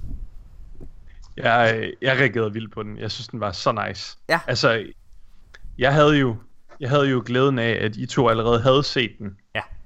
Så, og I sad og streamede, og så kom jeg ind, og så fik jeg lige set videoen, så jeg kunne simpelthen reagere alene på den. Det var lidt sjovt. Men jeg synes, den var mega god. Ja, og en ting, jeg lagde mærke til ved den her Vidoc, som der ikke har været så meget i mange andre, det er, at der var vildt mange forskellige Bungie employees med i den. Ja. Det var sådan nærmest alle de store navne, der var med. Lige et klip her, lige et klip der. Og det synes jeg var fedt at se hele sådan Bungie-staffen repræsenteret. Ja, i hvert fald Forsaken-staffet, for jeg synes sådan nogen som altså Mark Noseworthy, Luke Smith og selvfølgelig Barrett og så videre, og overhovederne for Bungie var jo ikke til stede i den her, men, og heller ikke, hvad hedder han, ham der var med ned til Gamescom også, hvad hedder han, ham der vi der Lars Bakken, lige præcis, han var heller ikke til stede. Ja. Nikolaj, hvordan reagerede du? Jamen, jeg blev også kastet lidt ud i det, for jeg så den jo også lige snart, jeg kom over på streamen. Ja. Og jeg var også altså meget overvældet. Det er en lang Vidoc, men er stadigvæk propfyldt med informationer. Ja. Og når jeg sådan sidder og altså, der er måske nogen, der er meget utilfredse med, at de bruger meget tid på at sidde og snakke, de der developers. Så snakker de om spillet og om community og sådan noget. Jeg synes, det er pissefedt. Jeg synes næsten, det er mere interessant, end det indhold, de afslører. Til forskel for mange andre, fordi jeg sidder og måler og vejer hvert et ord de kommer ud med, for det er nogle ting de har siddet og tænkt rigtig meget over, udvalgt hvad for nogle ting skal vi sige i den her Vidoc, og jeg ser egentlig de her Vidocs lidt som en dialog mellem Bungie og deres community. Det er en kanal de taler til os igennem, og når jeg sidder og måler og vejer deres udtalelser, hvad betyder det her, hvad er det egentlig de siger med det her, og jeg sidder okay, men har de forstået hvad der rører sig lige nu i communityet? Og jeg kan bare huske, da jeg var færdig med at se den her Vidoc, jeg tænkte slet ikke på alle de ting, der var blevet afsløret. Det der ligesom blev ved mig, jeg tænkte på, det var, at jeg havde det indtryk af, at Bungie virkelig forstår deres community nu. Og de forstår totalt den diskurs, der er. Ja. Og det blev jeg rigtig, rigtig glad for. Jeg blev virkelig sådan, du ved, og jeg tænkte, fuck, hvor er det godt, mand. Og kæft, hvor de blev dygtige til at kommunikere og melde ud, og jeg tænkte bare, det er bare pisse fedt. Jeg havde ikke brug for at se den en gang til, eller for at sidde og kigge efter alle de små, og der var også mange, der gjorde mig opmærksom på en masse ting, jeg slet ikke lagde mærke til med items, de afslørede. Og det interesserede mig ikke lige så meget, som det, de sagde. Ja. Man føler så tryg i deres hænder, altså Bungie efter sådan en der, fordi de gør det bare godt. Ja, altså jeg synes jo altid det er imponerende, når Bungie formår at fortælle alting og ingenting i en video. Det er simpelthen noget af det, de er mestre til. Og det mener jeg ikke som en negativ ting, det vil jeg gerne understrege. Fordi hvis du ser hvis den her video, de har lavet, den skal have et tema, så vil jeg godt våge at påstå, at hemmeligheder er et tema. Og det er et tema for Destiny fremadrettet. Når jeg sidder og hører det, de siger, og det er også det der med, at de siger alting og intet, fordi hvis du kigger helt hardcore på det, hvad de rent faktisk taler omkring Black Armory. Hvis jeg siger til dig, Mika, hvad skal du lave i Black Armory? Så tror jeg, du kan sige 3 ting. At du skal lave et raid, at du skal køre nogle Lost Fortress, og at du skal jagte nogle exotics. De kommer ikke ind på noget andet. De kommer ikke ind på noget af den her pseudo-kampagne, eller som der tilsyneladende kommer til at være i det. De kommer ikke noget. De kommer ikke trials. Ind. De kommer trials kommer ikke. Det kommer vi ind på senere. Hvad hedder det? Altså de kommer faktisk ikke rigtig ind på særlig meget omkring det. Det er kun de helt centrale ting, de taler om. Og jeg elsker det. Jeg synes at den her video, den kommer altså efter Activisions mudderkastning efter dem, eller hvad man skal kalde det. Ja.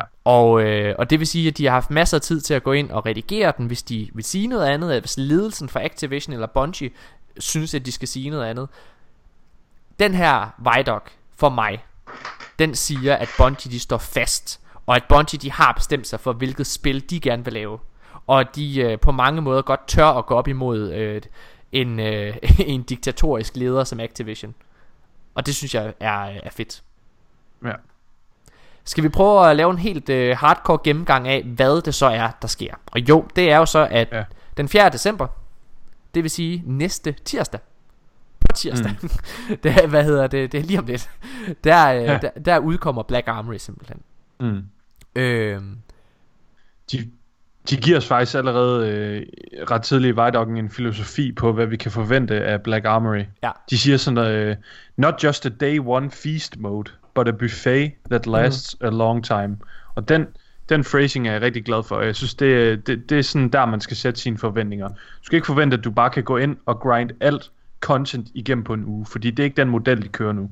Nej, men de gør faktisk det, at altså de siger, at den nye power cap, det kommer til at være det kommer til at være 650. Ja, den stiger med 50 i hver sæson for lige præcis. Hver enkelt DLC, tror jeg det er vigtigt at sige. Det vil sige, det er ikke når sæsonen starter. Du kan lægge mærke til, at Season of the Forge for eksempel starter i tirsdags, og altså selve DLC'en kommer først en uge efter, og det er med DLC'en, at der kommer et power increase. Ja. Men det nye, som Mika er inde på, med hver DLC, så kommer det til at stige med 50. Det vil sige, at når den sidste sæson er er kørt over pinden her til sommer, så er powercappet altså 750 med Penumbra DLC'en. Hvilket er rigtig fedt, synes jeg. I næste uge, der udkommer der et raid, altså den 7.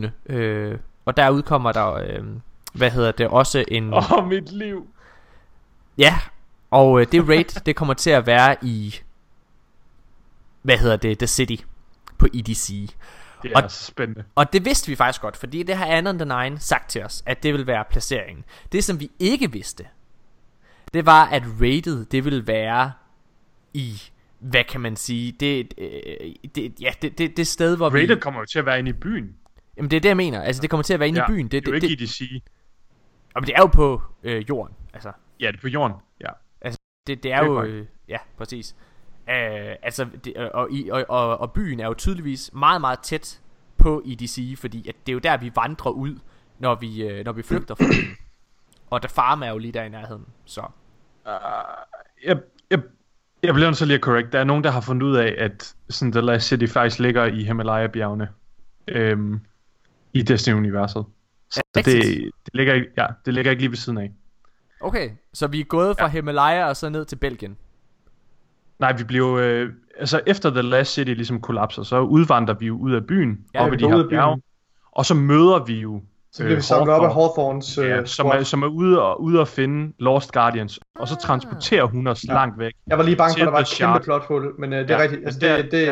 Altså, Hawthorne har jo sådan en lille patrulje ude og hente flygtninge fra byen. Det er rigtigt. Det er rigtigt. Med skib. Og så kommer vi så ned til Belgien. Ja. Fedt nok. Ja. Hvordan reagerede I over tankerne omkring raidet? Jeg synes, det er virkelig spændende. Ja.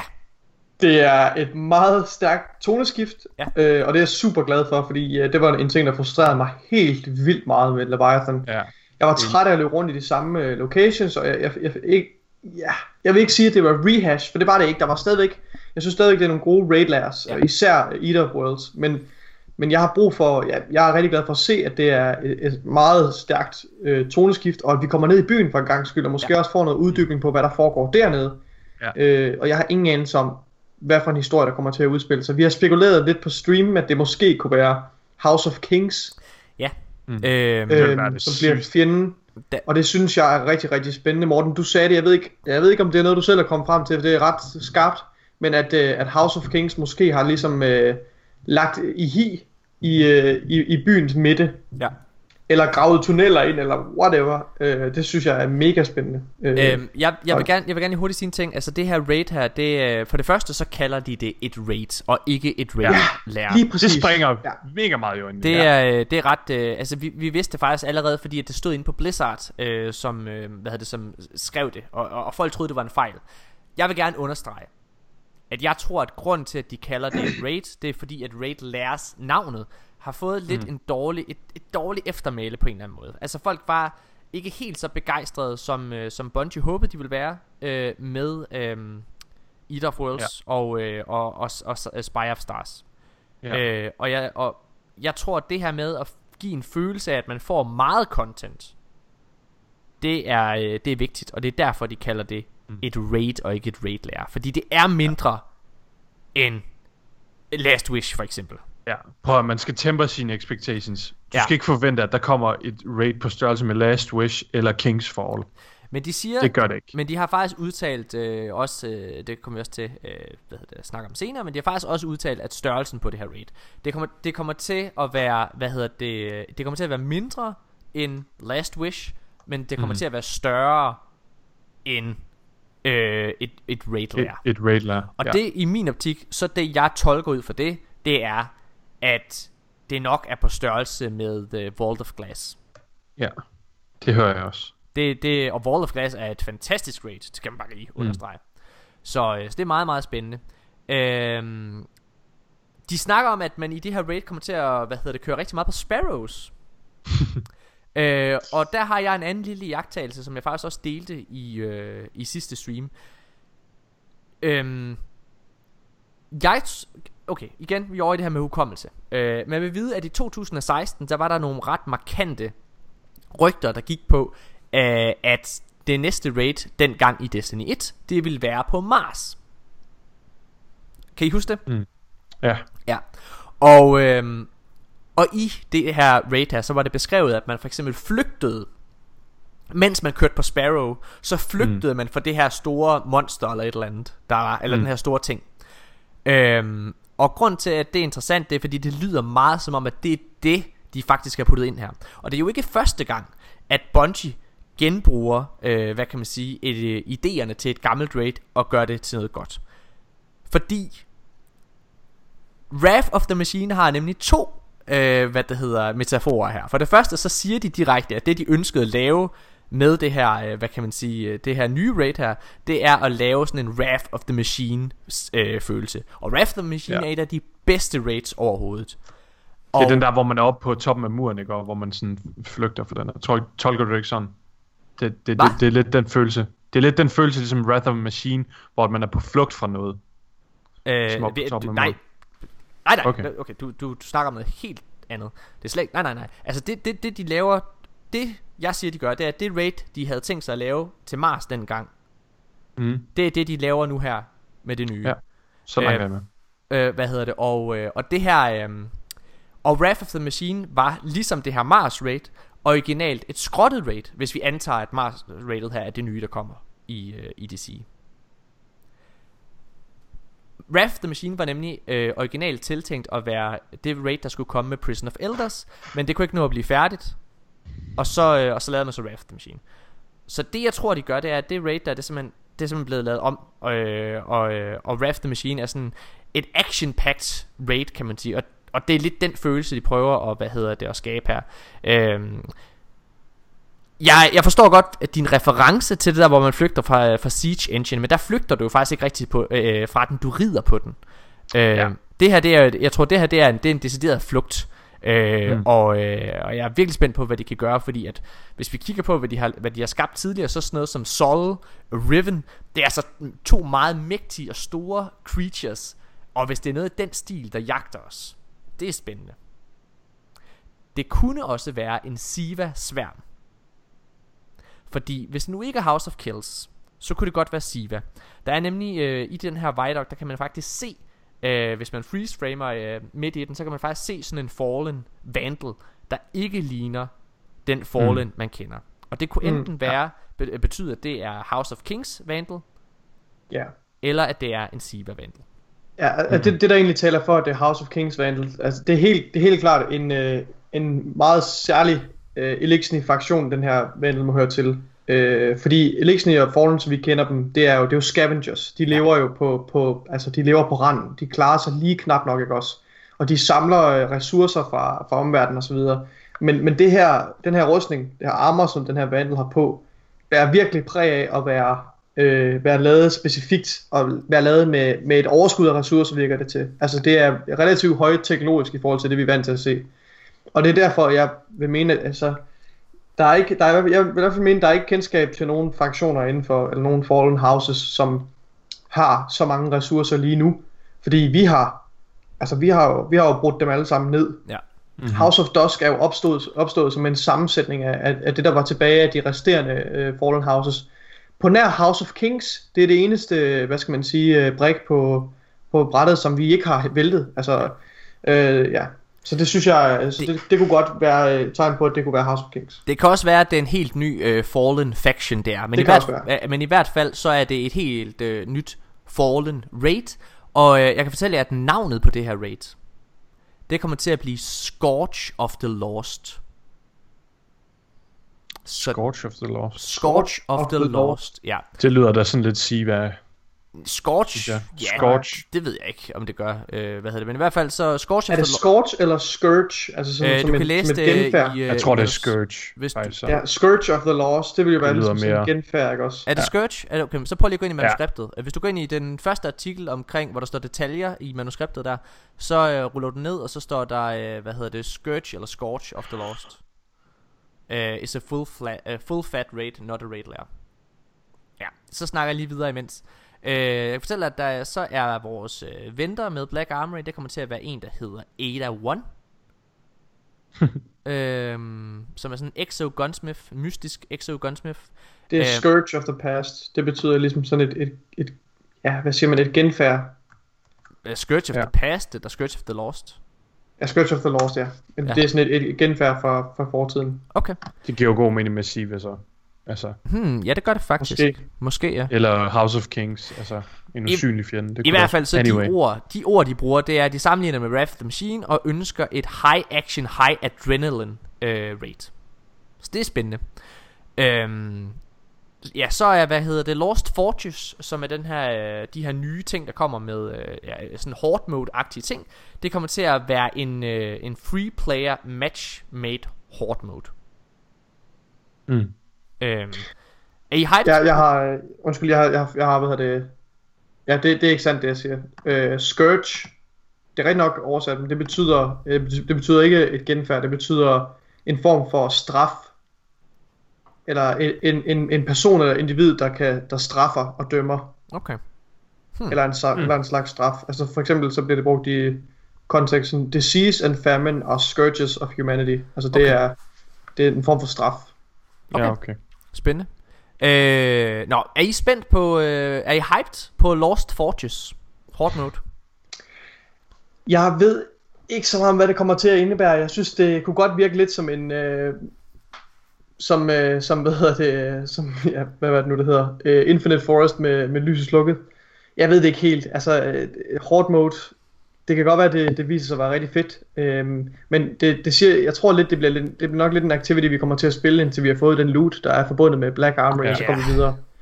Det er lidt sådan jeg opfatter det. Lidt ligesom Escalation Protocol. Selvom det var super fedt og noget vi fik rigtig meget ud af. Ja. Lige snart der ikke er en stor reward forbundet med det, så vender man ikke tilbage. Altså jeg skal være ærlig at sige at jeg er ikke så hyped på det igen. Altså de siger at inspirationskilderne har helt klart været Blind Well og Escalation Protocol. Og det synes jeg var fedt. Det synes jeg også, ja. Men jeg har nemlig lige præcis også den der Haunted Forest smag i munden stadigvæk. Så jeg tror det skal ind og overraske mig.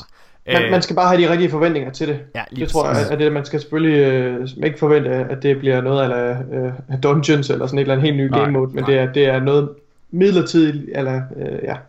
Jeg vil sige altså sådan, Bungie har ikke rigtig lykkedes med sådan, hvad kan man kalde, sådan hard modes tidligere, synes jeg, på nær måske lige EP. Ja.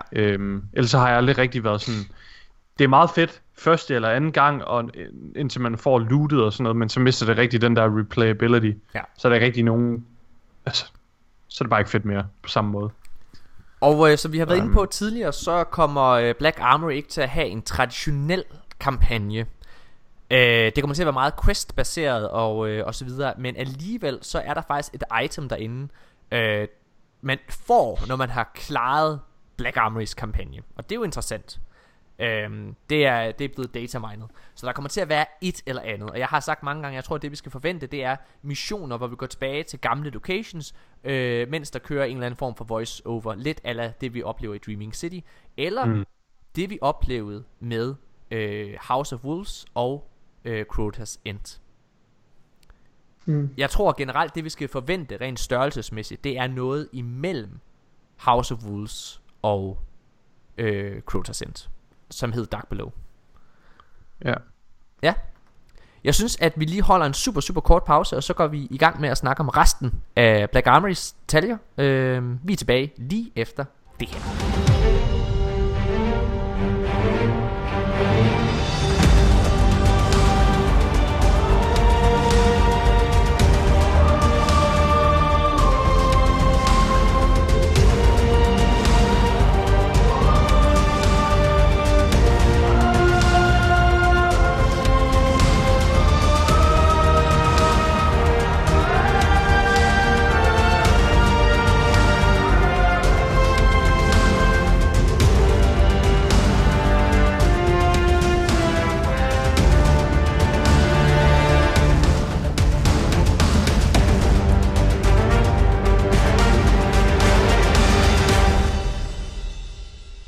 Ja, mine damer og herrer, vi sidder her og gennemgår Black Armory, og vi har jo lige snakket lidt sådan helt overordnet om de ting, Black Armory kommer med. Men jeg tror, det er rigtig, rigtig vigtigt at understrege, at vi ved faktisk meget lidt. Altså, som vi startede med at sige i sidste del, hvor vi snakkede om Black Armory, så er det, at Bungie holder deres kort meget, meget, meget tæt til kroppen. Og de har kun fortalt os de mest centrale ting omkring den her DLC, fordi at de gerne vil overraske. Og vi har så, det er klart at spillere har selvfølgelig brug for at der kommer en ny aktivitet, der kommer et nyt raid, og der kommer nye exotics. Det er sådan helt basic ting som vi spillere har brug for at vide inden vi går ind i noget, så vi ved der er noget at vende tilbage for. Men i den her Vidoc så siger Scott Tyler og Steve Cotton, de siger faktisk at de ønsker at overraske. Og du har været lidt inde på det tidligere i episoden her, Nikolaj. Det der er interessant, det er faktisk at da vi havde et interview med Steve Cotton og Deitch, så var den både når vi optog og når vi ikke optog, så det de sagde allermest, det var Whisper of the Worm. Hvor god en oplevelse det havde været for dem. Ja, overraskelsesmomentet. Whisper of the Worm, den repræsenterer jo overraskelsesmoment, og den repræsenterer jo callbacks til vores fortid, og altså de her det var, altså Whisper of the Worm var jo et pletskud i communityet. Og Jeg tror, det er jeg virkelig spændt på, at det er det, de fokuserer så meget på. Og jeg tror, det var en øjenåbner for Bungie. Altså hvor meget de kan vinde, hvor meget god PR de kan vinde ved at lave den her slags ting. Og hvor meget folk alligevel kommer tilbage til Destiny, når man gør den her slags ting. Og det er tydeligvis den her vej, de gerne vil fokusere på at være. Ja, det er det, de gerne vil fokusere på i fremtiden. Og det betyder, at der kommer en masse hemmeligt, en masse ting, vi ikke kender til. For eksempel så fremhæver de 4 exotic våben i den her DLC. Men vi ved faktisk allerede, at der kommer i hvert fald 1 mere exotic. Og det ved vi, fordi Anon The Nine, han har sagt, at Icebreaker vender tilbage. Og jeg synes nu, vi kommer dertil, hvor Anon The Nine, han har fortjent, at vi tager hans ting som et faktum, indtil det modsatte er bevist. Ja. Det synes jeg faktisk. Så eller i hvert fald tager det meget alvorligt. Ja, det har du ret i, lige præcis. Selvfølgelig skal man være skeptisk, det vil jeg gerne understrege. Men Icebreaker vender tilbage. Og der vil jeg så sige, måske er det som en hemmelig mission. Hvornår siger han, at vender tilbage? Han siger med Black Armory her. Det vil give god mening. Så det er rigtig spændende. Men hvis vi lige snakker lidt exotics, så er det jo mere eller mindre blevet bekræftet, at The Last Word vender tilbage. Ja. Og at det kommer til at ske her den hvad gør det januar, den 9. januar eller sådan noget. Skal jeg lige se her. Det er skal lige se den 29. januar. Der kommer der en exotic quest, der hedder The Draw. Og hvis man sidder og tænker, men der er ikke noget bevis på, at The Last Word kommer tilbage ud for det. Jo, det er der. Hvis man kigger på det skide billede, så kan man faktisk se The Last Word være på den her Guardian her. Det er mega spændende. Det er faktisk meget distinctive look. Altså The Last Word har jo du kan se den der sådan sort underbyggelse af pistolen, og så sådan guldlakering ovenpå, ikke? Præcis. Så det glæder du dig, Morten, til at holde den i dine hænder igen? Ah, men du kan slet ikke forstå, hvor meget jeg glæder mig til det. Og jeg er okay med, at det først sker her til til januar. Så kan du endelig få andre kills end bare ved at bruge super power i competitive, Morten. Og shotgun. Men de har faktisk fremhævet 4 andre exotics her. Den ene, det er Anarchy, som er en grenade launcher med sådan et fallen look. Den ligner lidt har lidt et icebreaker. Den søst, den er virkelig fed. Den glæder mig til at lege med. Den gav mig virkelig sådan en throwback til Ratchet & Clank. Ja. Der er der sådan et våben, man kan få der i, hvor man kaster den, og så laver den sådan en minefelt af sådan nogle stød der. Det er jo den her gør. Så er, der er en ny bue, som er Thorn-inspireret, der hedder Le Monarchy. Ja? Le Monarch. Okay, Le Monarch. Det betyder, monarken går ud fra på fransk, eller italiensk. Det lyder fransk, og jeg har fransk, og det er også derfor, jeg ikke kunne udtale det, for jeg dumpede. Nej, det gjorde jeg faktisk. Jeg bestod faktisk med ret god karakter. Det var, fordi jeg snød til eksamen, men det er en anden snak. Surprise? Og så er der Izanagi's Burden, som er en sniper rifle, som ser fucking lækker ud. Det ligner nærmest et sværd. Det er den der charger op, er det ikke den? Jo. Ja. Det er den, hun holder i promo art. Og derudover så er der en ny fusion rifle, som man faktisk kunne se den her Vidoc, som er sådan en... Den er mega fed. Seriøst, jeg bliver nødt til at sige det igen. Jeg synes virkelig, alle de her våben, det ligner sådan noget Ratchet & Clank noget. Det er sådan noget fuldstændig overdimensioneret space weaponry. Det er så mega nice. De skal bare embrace det der på Exotics. Jamen altså, jeg synes, det er det, de har gjort. Med Forsaken, der synes jeg virkelig, at Exotics er begyndt at... Ej, undskyld, det er løgn. Jeg vil bare sige... Jeg synes med Warmind begyndte exotics at være interessante igen, fordi alle de gamle exotics er faktisk også blevet super fede, fordi de har fået det her ekstra perk. Men med Forsaken, så har de også bare begyndt at se vanvittige ud, altså at have nogle vanvittige perks. Altså for eksempel den her Two-Tailed Fox, som skyder 2 rocketskud afsted. Det er fucking exotic. Altså, det er sygt nice. Ja. Også at de går ind og ændrer på sådan en gammel ideologi omkring for eksempel våben som Graviton Lance. Altså i starten, der var det et fedt space-våben. Men så finder vi ud af senere, at det faktisk er fordi, at den penetrerer et black hole igennem universet. Det er det, man skyder med, ikke? Altså det er sygt nice. Jo. Præcis. Så vil jeg lige hurtigt nævne nogle ting, som bliver afsløret igennem den her Vidoc. Det ene, det er faktisk, at allesammens åbenbart yndlingskvindelige karakterer i Destiny, Eva Levante, lever. Bare rolig. Vi ser... Er det hende? Ja. Er det ikke hende, der er på EDC? Eller noget på The Farm? Er det ikke Eva Levante? Nej, det er Tyra Khan. Nå, det er rigtigt. Eva Lavante, det er hende, som man ikke, som engang man kunne købe shader af. Hende, der sælger shader, ja. I Destiny 1, ja. Og hun forsvandt med Destiny 2. Altså, man har formodet, hun var død. Det er hun så ikke. Hun er kommet tilbage, og jeg ved ikke, hvad hendes funktion bliver med The Dawning, men hun er i hvert fald til stede igennem det. Er der andre ting, som bliver afsløret igennem Vejdokken? Det er der. Ja. Jeg har et par ting. Kom. Der kommer en freaking quest til Søge. Holy shit, det glæder jeg mig til. Det er rigtigt. Det bliver virkelig nice. Ja. Det ser virkelig fedt ud, og jeg glæder mig til at lære lidt mere om Søge. Jeg håber virkelig, at de får noget ud af det, og det ikke bare bliver sådan noget generic bullshit. Faktisk må jeg lige tilføje noget dertil. Altså, når vi kommer til marts, så kommer Sur faktisk til at have, eller Søge, undskyld, så kommer han faktisk til at have bounties også. Ja, det bliver... Prøv at høre, de skal gøre noget ud af serventeren. Ja. Der er så mange muligheder, og det er fedt at se, at de endelig embracer det. Ja. Så viser de en masse forskellige mods, dem behøver vi ikke gå hen over. Der er nogen, der ser ret vildt ud. Og så var der en ting, jeg faldt lidt over. Det, vi har snakket om, men det er det der Forge. Så snakker de om, at vi kommer til at kunne forge vores egen våben. Mm.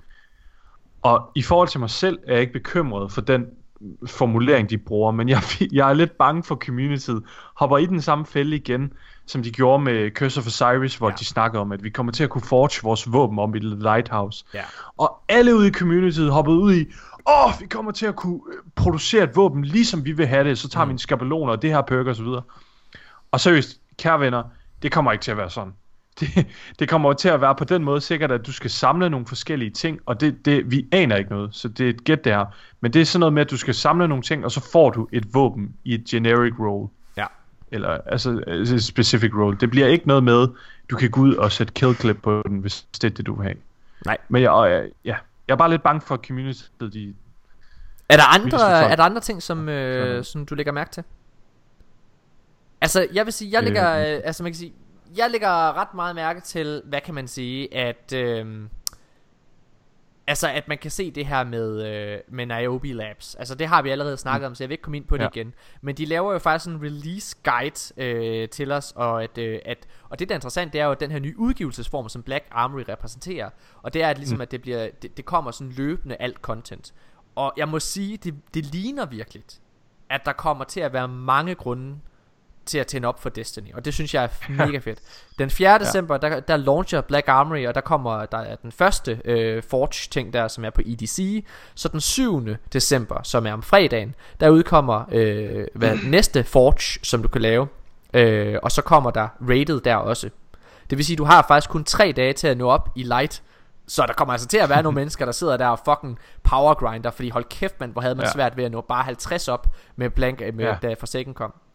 Det kommer nok til at være sådan, at de første 25, dem stiger du sådan rimelig nemt, og så de sidste 25, de er hårde. Allerede ugen efter, at Black Armory er udkommet, så kommer The Dawning faktisk. Og den er så tilgængelig for alle spillere.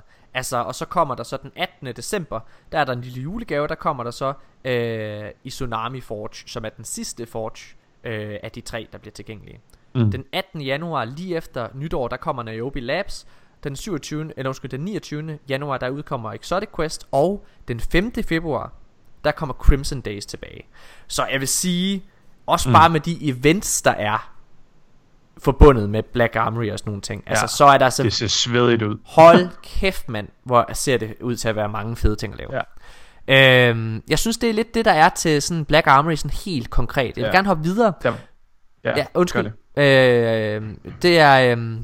Det er fordi der er også kommet nye ting i Eververse. Og egentlig så er der ikke noget jeg sådan rigtig gerne vil snakke om, men jeg vil gerne snakke lidt omkring det nye Hunter Armor, som man kan få.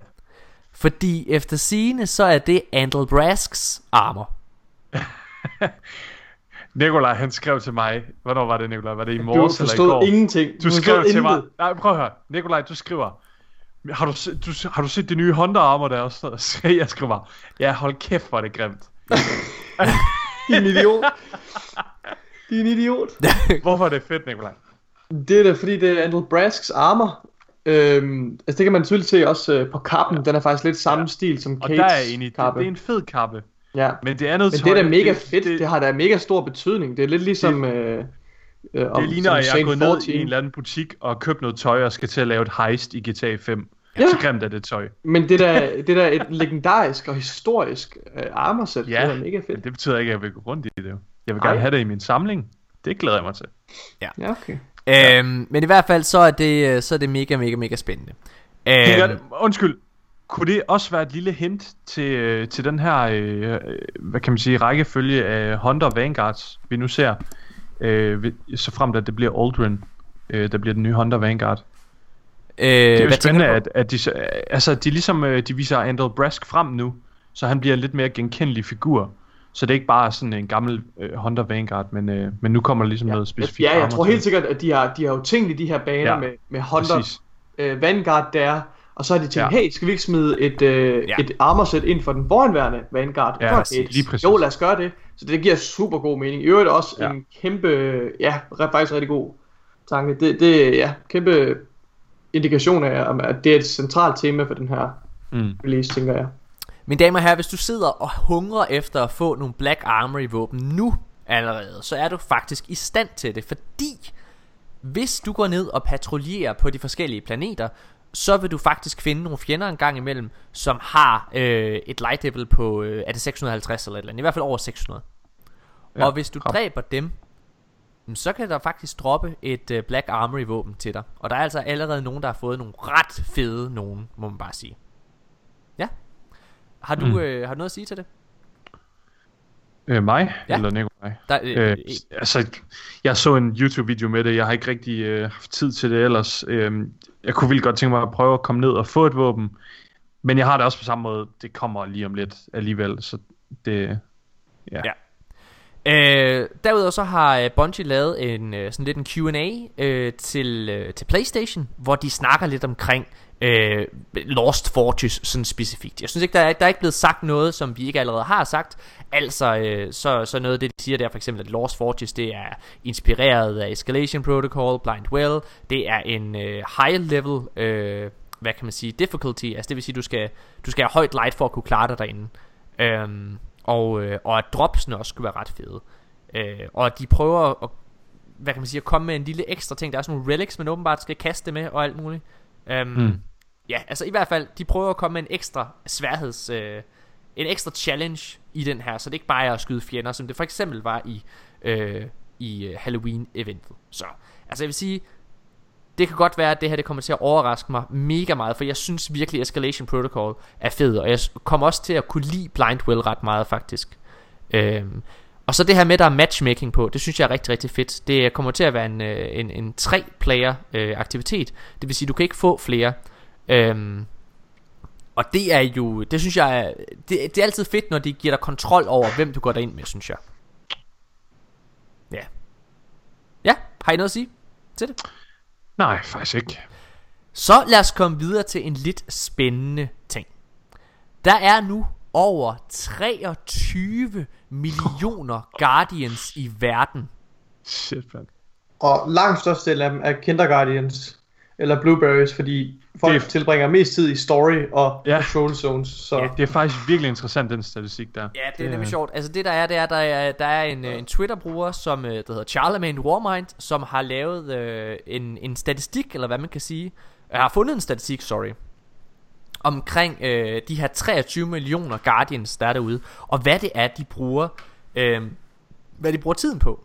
Og 45% af spillerbasen har brugt mest tid i patrols, altså på patrols, og det synes jeg ikke er så overraskende, må jeg sige. 17% har brugt mest tid i story, 13% har brugt Gambit, 9% strikes, Quick Play kommer så bagefter, Heroic Adventures 3%, Nightfall er kun 2%, og det synes jeg, det er her, det begynder at være interessant, fordi nu lægger jeg mærke til, hvor altså 2% har kørt Nightfalls, 2% har kørt Raid. Det er vildt. Der er 1% der har kørt, Breakthrough. Der er 1% der har kørt Competitive. Der er 1% der har kørt Rumble. Og der er altså det er så lavt, dem der kører Private Matches, at vi er nede. Det kan godt være at jeg helt har forstået den der statistik forkert. Men er det ikke bare et slags real time, altså en screenshot af spillerfordelingen? Jo, det du sidder og læser op nu, Morten, det er jo hvor mange har spillet Raid. Det er jo ikke det udtryk for overhovedet.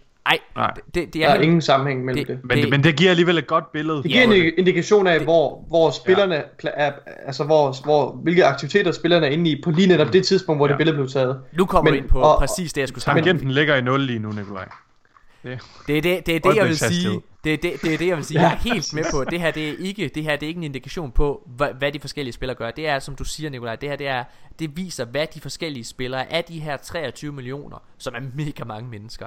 Hvad sidder de så og laver lige nu?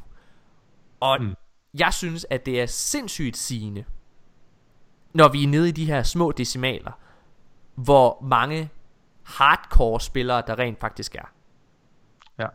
Og det er egentlig min pointe med det, kan man sige. Fordi altså når man begynder på Heroic Adventures, Nightfalls, Raid og Competitive osv. der, så er der altså ret få mennesker der gør det, og det er jo kun de helt hardcore. Men hallo, 23 millioner registrerede Guardians, det er fandme meget. Ja. Det er jo ikke fordi det er en lille befolkning der spiller Raids. Nej, altså, lige præcis. Som 2% af få spillere ud af 100%, ikke også, så, men alligevel ud af 26 millioner, eller hvor meget var det, du sagde? 23 millioner. Det er jo 23, ja. Det er jo vildt alligevel. Præcis. Ja. Der er lige, to noter mere, jeg gerne vil gennemgå. 3 artikler mere, jeg lige hurtigt vil gennemgå, inden at vi egentlig lukker den her, episode ned. Og det er, fordi, at Forbes lavede inden den her artikel her. Inden den her Vidoc kom ud, så lavede Forbes, selvfølgelig Paul Tassi, lavede en artikel, som jeg faktisk synes er gav genklang i nogle af de tanker vi havde givet, eller var kommet med. Og det var hvorfor Bungie er så tavse omkring op til Black Armory. Altså hvorfor er det først en uge før at den her DLC dropper, at der kommer noget information omkring det her? Ja. Vi havde også været sådan lidt skeptiske og lidt nervøse faktisk omkring det. Ja. Når han frem til noget interessant? Nej, men jeg er kommet frem til noget interessant og en konklusion på det. Det er derfor jeg har taget den med. Jeg synes nemlig at Vidocken faktisk siger det hele. Hvorfor at de tavse? Fordi det er jo ikke fordi de ikke kommunikerer til os. Det er bare den konkrete information omkring Black Armory specifik, at de havde været meget tavse omkring. Og det er også det som Paul Tassi han ligesom taler om i det. Grunden siger de i Vidocken, og det er det her med at de prøver at vinde PR-værdi, eller hvad man kan sige, ved at holde kortene tæt til kroppen, ved ikke at afsløre de der surprise drops der kommer. Og så det er lidt derfor. Jeg tror det vi kommer til at se, at altså her i det næste halvår også, at de fremtidige DLC'er der kommer, der kommer de også til at være meget meget tavse op til udgivelsen. Og det har jeg det faktisk ret godt med, så fremt at Black Armory kommer til at udfylde de forventninger vi har. Eller så fremt faktisk ligesom med Forsaken kun viser os top med isbjerget. Præcis. Og efterlader resten af måltidet til os. Ja. Det er de virkelig blevet gode til. Jeg kan huske der var en gang hvor de sådan op til en DLC, så havde de der streams, og så viste de bare alt. Ja. Præcis. Og det tog lidt oplevelsen væk, ja. Så det er lidt min konklusion. Derudover så er der jo allerede nu med den her nye sæson 5, Season of the Forge, så er der kommet nye Pinnacle Weapons i henholdsvis Strikes, altså ved Zavala kan du få et Pinnacle Weapon, du kan få et Pinnacle Weapon igennem Lord Shaxx, og du kan få et Pinnacle Weapon igennem The Drifter. Ja. Altså jeg er allerede i fuld gang jeg grinder som en sindssyg efter det. Hvad går I efter først? Jeg vil gerne have den der grenade launcher. Jeg vil gerne have det overstået. Det er faktisk fordi at Luna's Howl har været en stressfaktor. Jeg ved at hvis jeg havde haft mere tid til at gå efter Not Forgotten, så kunne jeg godt have fået den.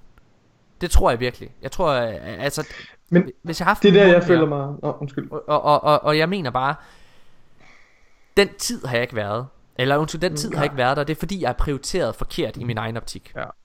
Jeg er simpelthen gået for sent igen. Er jeg gået for sent i gang med competitive? For jeg når selvfølgelig at få Luna's Howl, men Not Forgotten den er der ikke. Og Mika, du har været mega tæt på at få den. Jeg var 2000 point fra. Ja, okay. Men, eller 1800 point. Et stykke vej nu, og det bliver også meget sværere, når man kommer derop. Altså jeg er jo i den særlige situation, at jeg har hverken fået Redrick's Broadsword eller Not Forgotten ligesom jeg.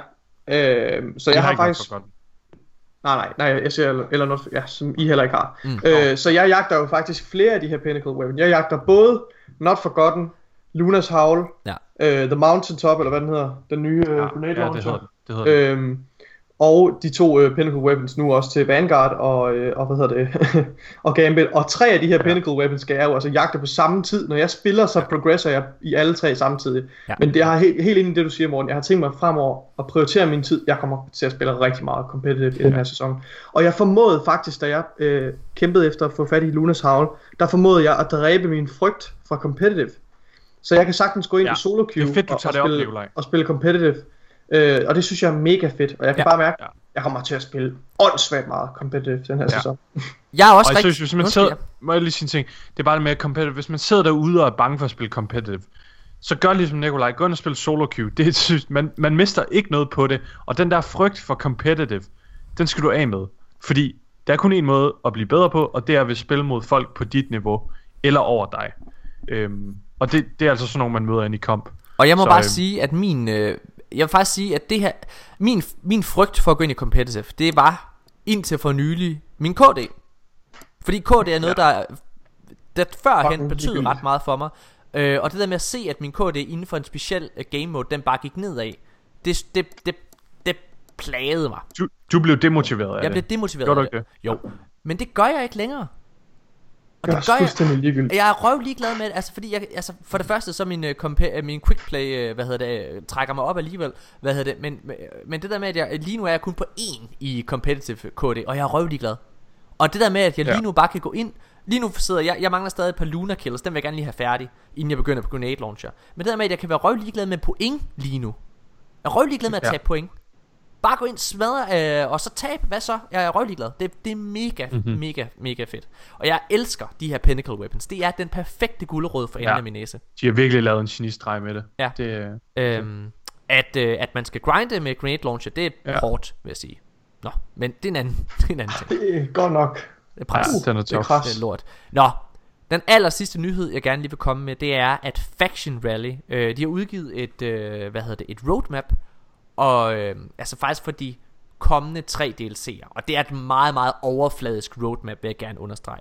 Men det der er noteworthy, det er at hverken Trials eller Faction Rally fremgår i det her. Og de nævner heller ikke Trials of the Nine eller Trials of Osiris i det her, og heller ikke Faction Rally i den her Vidoc.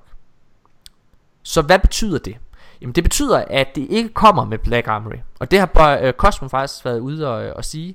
Han har skrevet Trials, lige specifikt til Trials. Trials is not part of our announcement today. It will not make a comeback during Season of the Forge. The team is still working on a plan to restore this experience in a way that lives up to your expectations. I shall share more information with you as soon as we have it. Ja. Jeg synes det er lidt ærgerligt. Men jeg vil have den bedste oplevelse, og det er også fair nok at skal vente på. Jeg så synes bare, der lægger jeg bare min tillid til Bungie. Og så vil jeg faktisk også sige, så frem hvis det skulle komme tilbage i The Drifter DLC'en der, så ville det også passe faktisk lidt bedre ind, synes jeg, det der med at sådan, altså Gambit er alligevel, det er lidt en PvP activity, altså på trods af at det også er PvE, ikke? Og så vil det passe lidt bedre ind frem for den her Black Armory, som er udelukkende PvE, ikke? Jeg synes at både Faction Rally og Trials er nogle events der har sindssygt højt potentiale, og det vi snakkede om før. Jeg var sådan set ret glad for Trials modellen. Den blev bare lidt den skal bare have en genopfriskning. Og jeg har det sådan, de her events, de skal tilbage på tegnbrættet, og så skal de komme ud når de er klar igen, når de er nye og friske og relevante. Og de skal ikke komme tilbage et sekund før det. Så jeg er faktisk, og lige nu er jeg med nok i forhold til competitive. Helt sikkert. Jeg vil gerne understrege en ting. Mine holdninger er helt klart, at når jeg kigger på det her, jeg kan ikke forestille mig, at vi lever i en verden, hvor der går et helt år, hvor hverken Faction Rally eller Trials er en del af Destiny 2. Så det vil jeg vil gerne understrege, jeg er 140% sikker på, at det kommer i enten The Drifter eller Penumbra. Men nu kommer jeg med en lidt kontroversiel statement. Nu sidder jeg og kigger på det her roadmap, som Bungie har udgivet til, til den her DLC. Og jeg synes faktisk, at der er mega meget at lave her. Det med, at vi også får et nyt raid nu her, det gør faktisk, at jeg ikke kommer til at savne Trials. Og det her med min nye indstilling med, at jeg skal grinde så meget competitive, det betyder også, at jeg ikke, altså, jeg vil nok ikke have prioriteret det alligevel. Nej. Altså alt, det kommer selvfølgelig, hvis der var et eller andet sindssygt våben, så havde man selvfølgelig gjort det. Men jeg kommer ikke til at savne det. Jeg tror helt seriøst, at Drifter DLC'en vil være langt bedre tjent med Trials. Og grunden til det er, at The Drifter DLC'en ikke har et raid inkluderet. Så det at The Drifter mangler en eller anden form for content, det kunne Trials of the Nine virkelig, virkelig veje op på. Ja, det kunne det. Ja.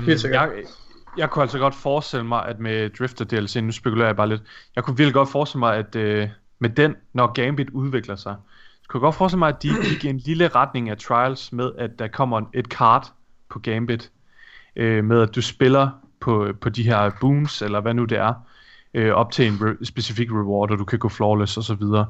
Fordi hvis man kigger på loven omkring The Drifter, så er det jo det her med, at han er ved at udvælge Guardians til hans hær, ikke? I og med, at han giver os Malfeasance. Ja, den er god nok.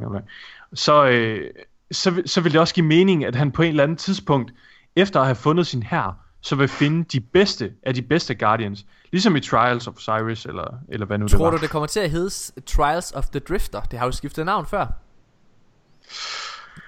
Jeg vil bare slutte på den. Det tror jeg ikke sker. Det håber jeg heller ikke, men det jeg kunne bare virkelig godt forestille mig, at de gik i den retning der. Jeg kunne heller ikke se på, hvad andre måder de skulle udvikle Gambit på, end ved at give det et kart, for eksempel. Mine damer og herrer, det har været episode 110 af De Danske Guardians, hvor der i den grad har været nogle meget, meget spændende nyheder. Ultron vender tilsyneladende tilbage om en uge. Og jeg vil faktisk sige, om hvis I skal nævne hurtigt her til allersidst, bare super kort. Hvis I skal nævne en ting, den ting I glæder jer umiddelbart allermest til i Black Armory, hvad er det? Er det rated? Er det at Aldrin vender tilbage? Er det Forges? Ja, jeg glæder mig til at høre historien om Aldrin. Jeg glæder mig til at høre hvor det bærer henad. Ja. Det tror jeg. Jeg er sikker på at rated nok skal blive fint og rigtig godt. Og jeg stoler virkelig meget på det raid team. Så det der er mest spændende for mig, det er historien med Aldrin. Hvad med dig, Mika? Ja. Jeg glæder mig allermest til at få nogle nye ting at lege med. Nogle nye våben, nogle nye exotics. Det glæder jeg mig virkelig til. Altså jeg ville jo være en vatpik, hvis jeg ikke sagde, at jeg glæder mig allermest til Last Wish vender tilbage.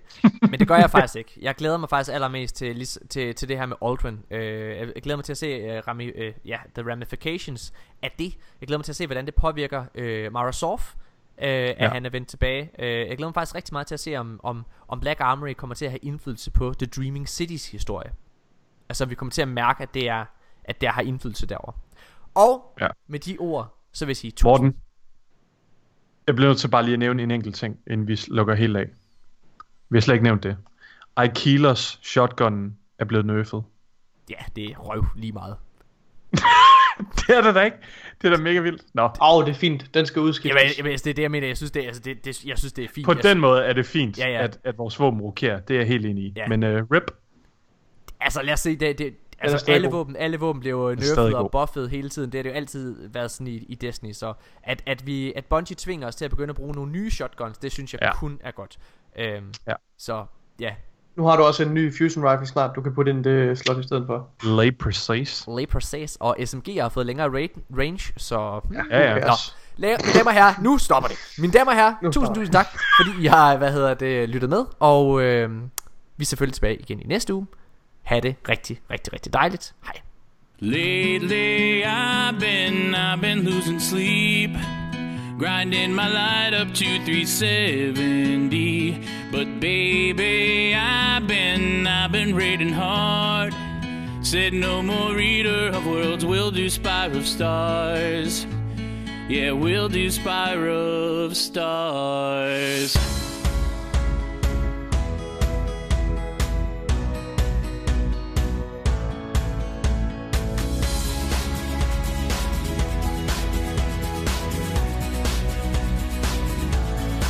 Leviathan is where we land. Kallus calls us once again, needs us for his master plan. Easy for us guardians, old, but I'm not that slow. Run, it's about to blow. I don't know where I should go, I'm just standing where I'm told.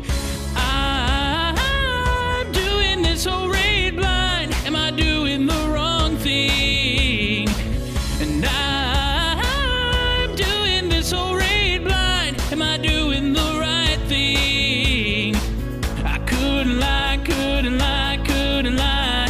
Everything that kills me makes me wanna wipe. Lately I've been losing sleep, grinding my line up to 370. But baby, I've been raiding hard. Said no more reader of worlds, will do Spire of Stars.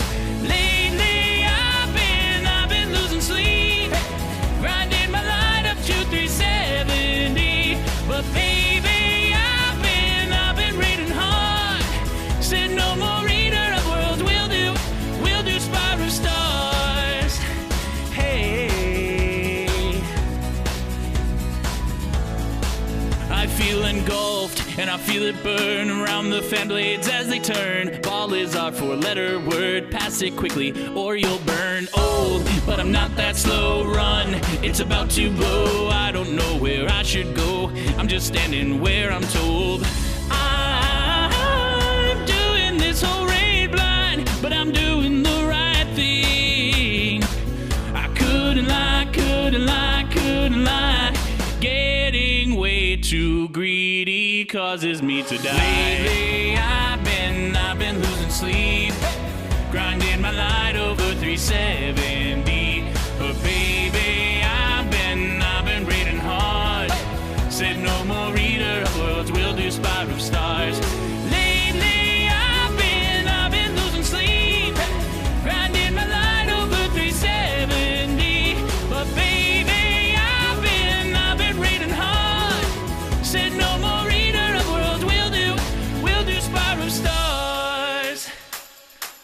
Oh, take that glimmer that you earn, change your minds to solar burn. Take that glimmer that you earn, change your minds to solar burn. Take that glimmer that you earn, change your minds to solar burn. Take that glimmer that you earn, change your minds to solar burn. Step on all four circles, send them to the stars. Lately I've been losing sleep, dreaming about the day I'm 380.